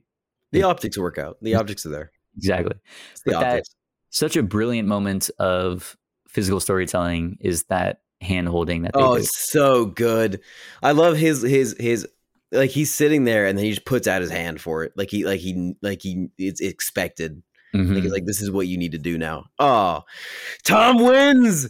Tom wins. he did Uh, win. from the moment I saw Tom in episode one, out of all the characters, because it's about Succession, I'm like, all these characters, one of the ones they introduced in season one is going to be the one that takes over. Like it has to be, otherwise it's going to be a, like a not fun ending. Like, what would be the point of like introducing all these characters if none of them get that seat? Someone Right. has to get it. And I wanted it to be Tom from episode fucking one, and it was Tom. crazy, crazy stuff. But again, it's a shallow victory because he's Nope. just a figurehead for it, and Nope. Tom still his, got it. his relationship is empty. It's dead. Doesn't matter. There's Tom no still got it. love. Tom still and got now it. they're just. Doesn't matter. I mean, he did, but again, it's it means nothing He's the CEO of Waystar Royco. Doesn't matter. Tom got it. in name only. And then Tom got Roman, it. his uh his ending again. There's like maybe a tinge of hope there of like he's finally out of the business. There's something interesting that Jesse Armstrong said because I watched the after, like the behind the scenes thing that happens after the episode, and Jesse Armstrong says that like the intention behind Roman's ending is that like we meet him sort of where he was when we first met him, just this this playboy billionaire sitting at a bar, kind of like douchey guy, and so like everything that has happened between the beginning to now just seems like like another chapter of his life that didn't pan out, and that he's back to what he does best, which is very very sad. indeed. Like it's just a, a small portion of his life that wasn't actually what he's meant to do with his life, which is just spend his money and, and exist. Which is sad. True. He's not that guy. He is He's not. not that guy. but hopefully he'll be able to find some peace being away from all of that and not needing to Mhm. constantly vie for his father's love and approval. But Mhm. yeah, that is that's rough. And then Kendall as well. He is fully out of it. There's no way he makes his way back in the CEO. So compared He's to all the other times he failed, this one is truly final. And we see him going out to the water again, like a recurring motif for Kendall with the lake with the waiter kid and then also almost drowning one time. And we've seen a couple times before of him like going out and swimming into the ocean. So a big motif for Kendall there, and he's just looking out at it, completely purposeless, no longer to be a contender for the CEO position. And that was, as he said, from seven years old when he was promised it. That's all he's wanted to do. It's all he thinks he can be. He said he's like he's a cog that only works for one machine or something like that. And now it's gone, stripped away forever, Give it to Tom. given to Tom. Yeah. So what a what an ending. Again, it's very fitting. Yeah, it's perfect. There's no other way for it to go. But Nope. I loved it. tough. So tragic, so sad, so amazing. I love it. Absolutely love it. I love when Tom puts a little dot on Greg and claims him. I think that's, That's fantastic. He's such a little nod, but I fucking loved it. hmm yeah, them it was very There's a- cathartic to have them slap each other in the episode. Dude, have you ever was seen have you seen the things where it's like people will take like y- like the theater reaction to Avengers and they'll put like something stupid on the screen and Yeah. people will like cheer for it. So I saw something like that, but it was an actual live watching of the Succession finale. Like, it wasn't it wasn't faked. It was a real like group of people, like a huge group of people watching the the finale to Succession. And when he puts the dot on Greg's head, everybody went crazy and is just cheering for Greg. was it And it was really? a real. It was a video. Because they all scream, "Greg, Greg, yeah!" like, like it's That's a fun. real thing. Like they're projecting it on a screen, and it's so funny. I'll, I'll show it to you. I'll find it. It's Please so do. funny. But all right. That is our journey through the four seasons of Succession. What a wild ride it's been. Gone too soon. Did you pre-grieve sufficiently for Succession? I think I did pre-grieve enough, but I also had to pre-grieve for Barry at the same time, which is a lot. Wow. Yeah, very very sad. Too much pre grieving. A lot. Do you have any? Do you we have any favorite characters? Yeah, we went over that. Yours is Tom, clearly. For sure. and then mine is Roman. Although, of course, again, a lot of them I like Shiv and Kendall a lot. Like they're very complex characters, um, so they're great. And then, uh, I mean, I was always rooting for Kendall. Like if anyone was gonna be in there, I would want Kendall. Mhm. So he was also up there. What about you? Any other characters you want to shout out? I mean, you're a Greg fan too. I'm I do like Greg, on but I- but he, he I'm not. I'm not as big of a fan of Greg as like the world is. I think they just are charmed by him, I suppose. But I just I don't enjoy. see it, but yeah, I him. just, I just like seeing. I think Greg makes me laugh. That's that's to me his value in the show is that he is such funny bits. Like he has some moments of like Machiavellian scheming. He's the Machiavellian prick, but I think I think mostly he's there for my comedic relief, and I think it's funny. Um, I like Greg. I like Tom. I love Roman. You're right. Roman is fantastic. Shout out Logan. Brian Cox is phenomenal. He carried true. a lot of the show on his back, and then had, had tons of help from the from the ensemble itself. But he certainly was like the charismatic thing that pushed this show forward into greatness. Uh, characters. psh, I'm trying to think like smaller characters that like showed up a little bit, maybe. Mm, I do like what's what's his name? The the Kendall's friend who Stewy. Stewy. I do like Stewy. Stewy's got moments. It's just weird that he's there so much. Like he stayed. He, He held on for dear life, and he was there the entire show, all the way to the end. Gerri, of course, it's classic. I like great. Frank. I like uh, what's his name? Not Karl. Um, the bodyguard, Colin. Colin. I like the scene Colin has with Logan in the restaurant, where Logan is finally talking to someone who's not vying for anything. He's not like like trying to grow in power. He's just a guy who comes in, does his job, and gets a paycheck. And he like has a conversation with him and just like enjoys not having to be political, not having to mince words. He can just talk. Right. And then Logan So dies. he does shortly after that. And then Shortly Colin's that, left yep. without his. uh Colin's guy. really sad. Yeah. He is like Roman said. He's like a puppy without his owner. Um, any character impressions you want to drop on us? You've been honing your Tom thing for quite some My time. I wish I could do Tom. good. I feel like so much of it though is like Dude, his, try it. Try his it. jaw, his the way he moves. I think you can, you did a like pretty good Tom earlier. there. Yeah, well, I can only really Say- say, say Shiv it. and Greg. That's the only thing I can say are you his voice. breaking up with me, Greg? Greg. Are you breaking up with me, Greg? Are you breaking up with me, Greg. Greg. Greg? I- Greg? I'm I'm the CEO of Waystar Royco. Yes, indeed. It's the Yes, his mannerisms are so intense. for sure. Yeah. Kendall's the solid yeah. one you can do though. Uh, Kendall's, yeah. It doesn't Uh, make uh, the- sense the, uh, dramaturgically. the the dramaturgically, the the optics, they just uh aren't there, Shiv. I'm sorry. Uh, you're not you're not the CEO. I'm afraid. It I love the. Have you seen? plan. You've seen? Have you seen the Succession thing? Of Yeah, we talked about it. The Ah, it's so thing. good. That is It's so, so good. Fuck off! so good. I am Daddy's number one candy baby.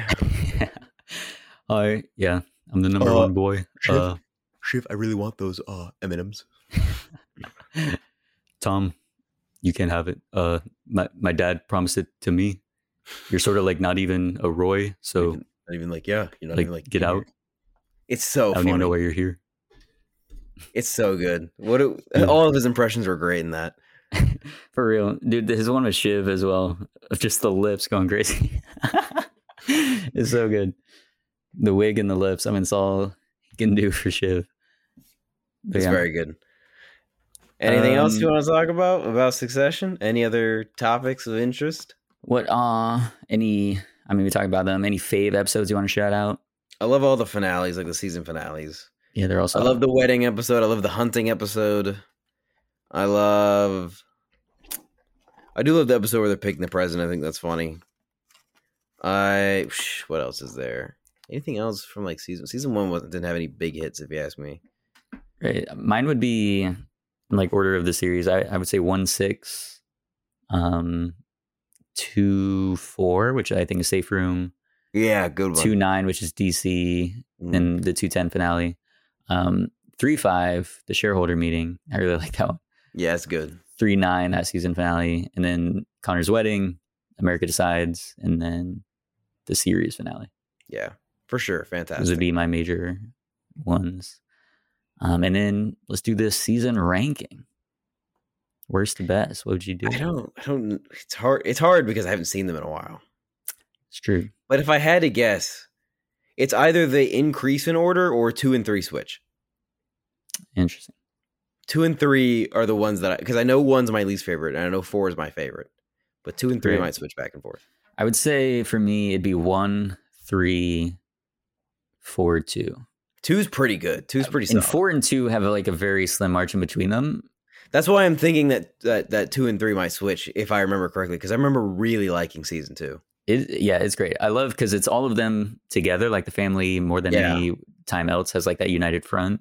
Mhm. Um, and then also, unlike most of season four, which does make up for it from again them just being more like emotionally intense and more vulnerable with all the characters. But season two has Logan, or as much as season four, of course, does not. Yeah. So I think that like gives it the edge. It's like Um, peak Logan too. He's like yeah. in his most triumphant. Very true. So yeah, there we go. Anything else you want to say about Succession? No, I think I think we summed it all up pretty nicely. I enjoyed hearing your reactions, having postponed watching the show until now, Mhm. and I'm glad you really liked it. And I'm very much looking forward way later in the year talking about Barry as well. Yes, sir. All right. So how many boars on the floor out of five? A full five, baby. You know it. Oh yeah, you got to get Oh it yeah. that five. I love the boar on the floor scene. You have no idea. That was like mind blowing to me. That that they could go that far and then keep going and then keep going, then keep going. I know it was It's wild. it's, it's like visually captivating. It, it like it is so tense. What a good scene. Also, Brian Cox just fucking kills it. He's such a good actor. so true. Oh, we didn't get. So if you had to guess who would win the Oscar or not the Oscar, the Emmy, Emmy. for this series, this season, Oof. who do you think is going to be? I think Sarah Snook's is gonna win an Emmy because she doesn't have a lot of competitors within Succession for like female lead. It's very uh, advantageous So, for her. So yeah, I, think she, will gets one. I think so. Yep. I think Kieran Culkin will get one for supporting I actor. Agree I with think that. I think uh I think all the bro- all the siblings will. So I think Kieran Culkin will go in, and I think uh Jeremy Strong will get All one. the for- siblings except Connor. except, except Connor. Connor doesn't count. He's a half sibling. I think they might. We'll have to see though. I think they're all going for leads though. You think so? Jeremy and Kieran would be in lead. Brian I think- Cox might be supporting this time though. So I think if Brian Cox is supporting, I think he might still lose to Tom, to Matthew Macfadyen. I mean, Matthew Macfadyen just kills it all season. So I think he might win if he does win one. If it's not like another show, and then I think I think Kieran Culkin might win over Jeremy Strong. I think so. Jeremy Strong already got his. I think like season two is definitely much His stronger for him, and then season four they do lean in a lot more on like all those other siblings. And I think Roman, Kieran Culkin just fucking kills it the whole season. yeah, just It's insane. He's so good. going back and forth so many times through all these different emotions, like being so despicable, but then like being completely broken, like with the funeral stuff. Yeah. Like he's always been fantastic, and, but I think this one definitely sheds like a the light on that. So sure. I think Yeah. yeah. it'll be him. I really want him to win. But yeah, So you know what this means though? What? Bad news for our Better Call Saul supporting. That's what I'm fucking saying, bro. That's what I'm fucking saying. Very unfortunate. I hope. I mean, it's gonna be. I think I Sarah Snook- Better Call Saul overtakes it. I think Sarah Snook is gonna beat uh Rhea. That'd be is so devastating. tragic. It's devastating. And then poor Bob Odenkirk also won't get. Oh, Bob Odenkirk's lead- not gonna win. And then they also I don't think- I don't think- show either. That's So, what's rough is I don't think Bob Odenkirk should win over Kieran Culkin. I think Kieran Culkin gave a better performance than Bob Odenkirk, but I think at some point Bob Odenkirk should have won over six fucking years. Agreed. One hundred percent. Yeah, I would. I would agree with that. And then uh, with Sarah Snook and Rhea Seehorn, That's That would be tough 'cause 'cause they're, they're both so fantastic. amazing. I would give it to Rhea I would give it to Rhea as well. But because I mean that everything she did in that final season was just insane.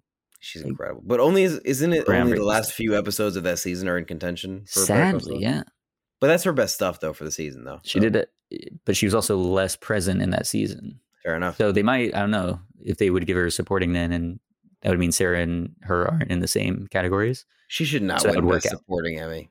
I know that's That unfortunate, but uh, most of those episodes were like the future based ones, so they had less Kim. So That'd we'll see. But I mean, as long as it's any of them from Better Call Saul or Succession, I just want Better Call. Saul to win one fucking Emmy. I know that's absurd. It's lost every single Emmy it's been nominated they for. better get one. One. And- I don't care what it, it should be writing at least. writing or cinematography. Like, Yeah. on. Fucking directing. one, please. One Emmy. I mean, it would be it would be kind of poetic if it did go through six whole fucking years without a single Emmy. it would be. I mean, yeah. At this point, they'd be like, ah, we've we've stiffed them on every other freaking season. Why give it to them now? It's crazy how huge Breaking Bad is and how similar in quality Better Call Saul is, but how little it's talked about in comparison. yeah, It's insane. very and the odd. quality is there. Like one of my coworkers just finished Better Call Saul and he fucking loved it. Mhm. Loved it. Yeah. Everybody would. Everybody uh, everybody always asks me, is Better Call Saul as good? I'm like, yes, it is as good as Breaking Bad. It's fantastic. Please watch it. hundred percent. Maybe it's the I don't know, like living in the shadow of it, like being considered a spinoff. But I suppose. But it's just there's it's- no reason that like th- these are supposed to be the people voting like the most quality shows, right? That should be well if they don't watch it. tastes and all this. But it's like they should be watching it if it's one that's in constant contention because it always is nominated. It's just never Yeah. winning anything. So it's I don't understand where the disconnect is. But that's a discussion for our Emmy show later in the when year. When did you start watching Better Call Saul again? It was when the last season was coming out, right? Yeah. That's crazy. You gotta, you binged it gotta over this summer. When was the last time you kept up with a show from season one? When was the last show you did that with? And like we're there season by season because it seems like there's a lot of shows where you're just waiting for the whole thing to be done, then you binge it. Well, that only happens if it's a show that I know is going to be really good or that we might talk about on the show because I don't want to like be like, oh, I haven't seen three of the seasons for like three years. So I want to be able to have it fresh in my mind. So if there's ones like Succession or again like Better Call Saul, I always knew I was going to get around to those. I just waited until we designated, you know, a slot for the podcast for it. And it's just usually works out when it's at the end of the show. So, I mean, there are ones like House of Dragon. I've watched season one of that. I'm going to continue through the Fair whole enough. show. You have Fair not enough. ended up watching You're that right. yet. I haven't finished House of the So- Dragon. You're right. That one will be one that we, I guess, flip around maybe um, when it comes time to talk about that show. I might But- put. It, I might wait and just put it off. You're right. to see. There you go. I don't have as much of an interest in House of the Dragon. You're correct. Gotcha. The White Lotus. As well as one. I mean, White Lotus. Yeah, I've caught up, and it's gonna have at least one more season, probably more than that. Dude, they need to get one of the actors from Succession onto the White Lotus. Oh my god, that'd be so cool. or into the next so Knives good. Out one because they're so good. They need to be in those like ensemble spaces. That'd be yeah, for sure. Did you you watched season two of the White Lotus, right? Yeah. Ah, it's crazy, right? It is. We chatted about it before, I think. Spoiler alert. Not Rest in peace. Jennifer Coolidge, bro. Whoa! I said spoiler alert. Can't do that. I mean, you didn't really get much time to click away. You said It's been out for a while. it's been out for a while, man. She did uh, announce like whenever she got the Emmys. I think she mentioned she was like, Yeah, "Yeah, she, that's true. She so did, she she did say in her Emmy speech that she dies. I still Wild. think I still think in season three they should bring her back as her twin sister. I think that'd so, too. That would funny. be I think it'd be so good. And it's and it's her trying to spread her ashes. I think that would be lovely." Uh, but all right, we gotta wrap this up. This wrap it is about up, indeed. Yep. And that is all the time we have. If you'd like to give your thoughts on the show, you can email us at the box office show pod at gmail.com. Our main title theme for the show is Sundown by Joseph McDade. If you like the show, please give us five stars on whatever podcast app you're listening to, and be sure to tune in next week. Have a great rest of your day.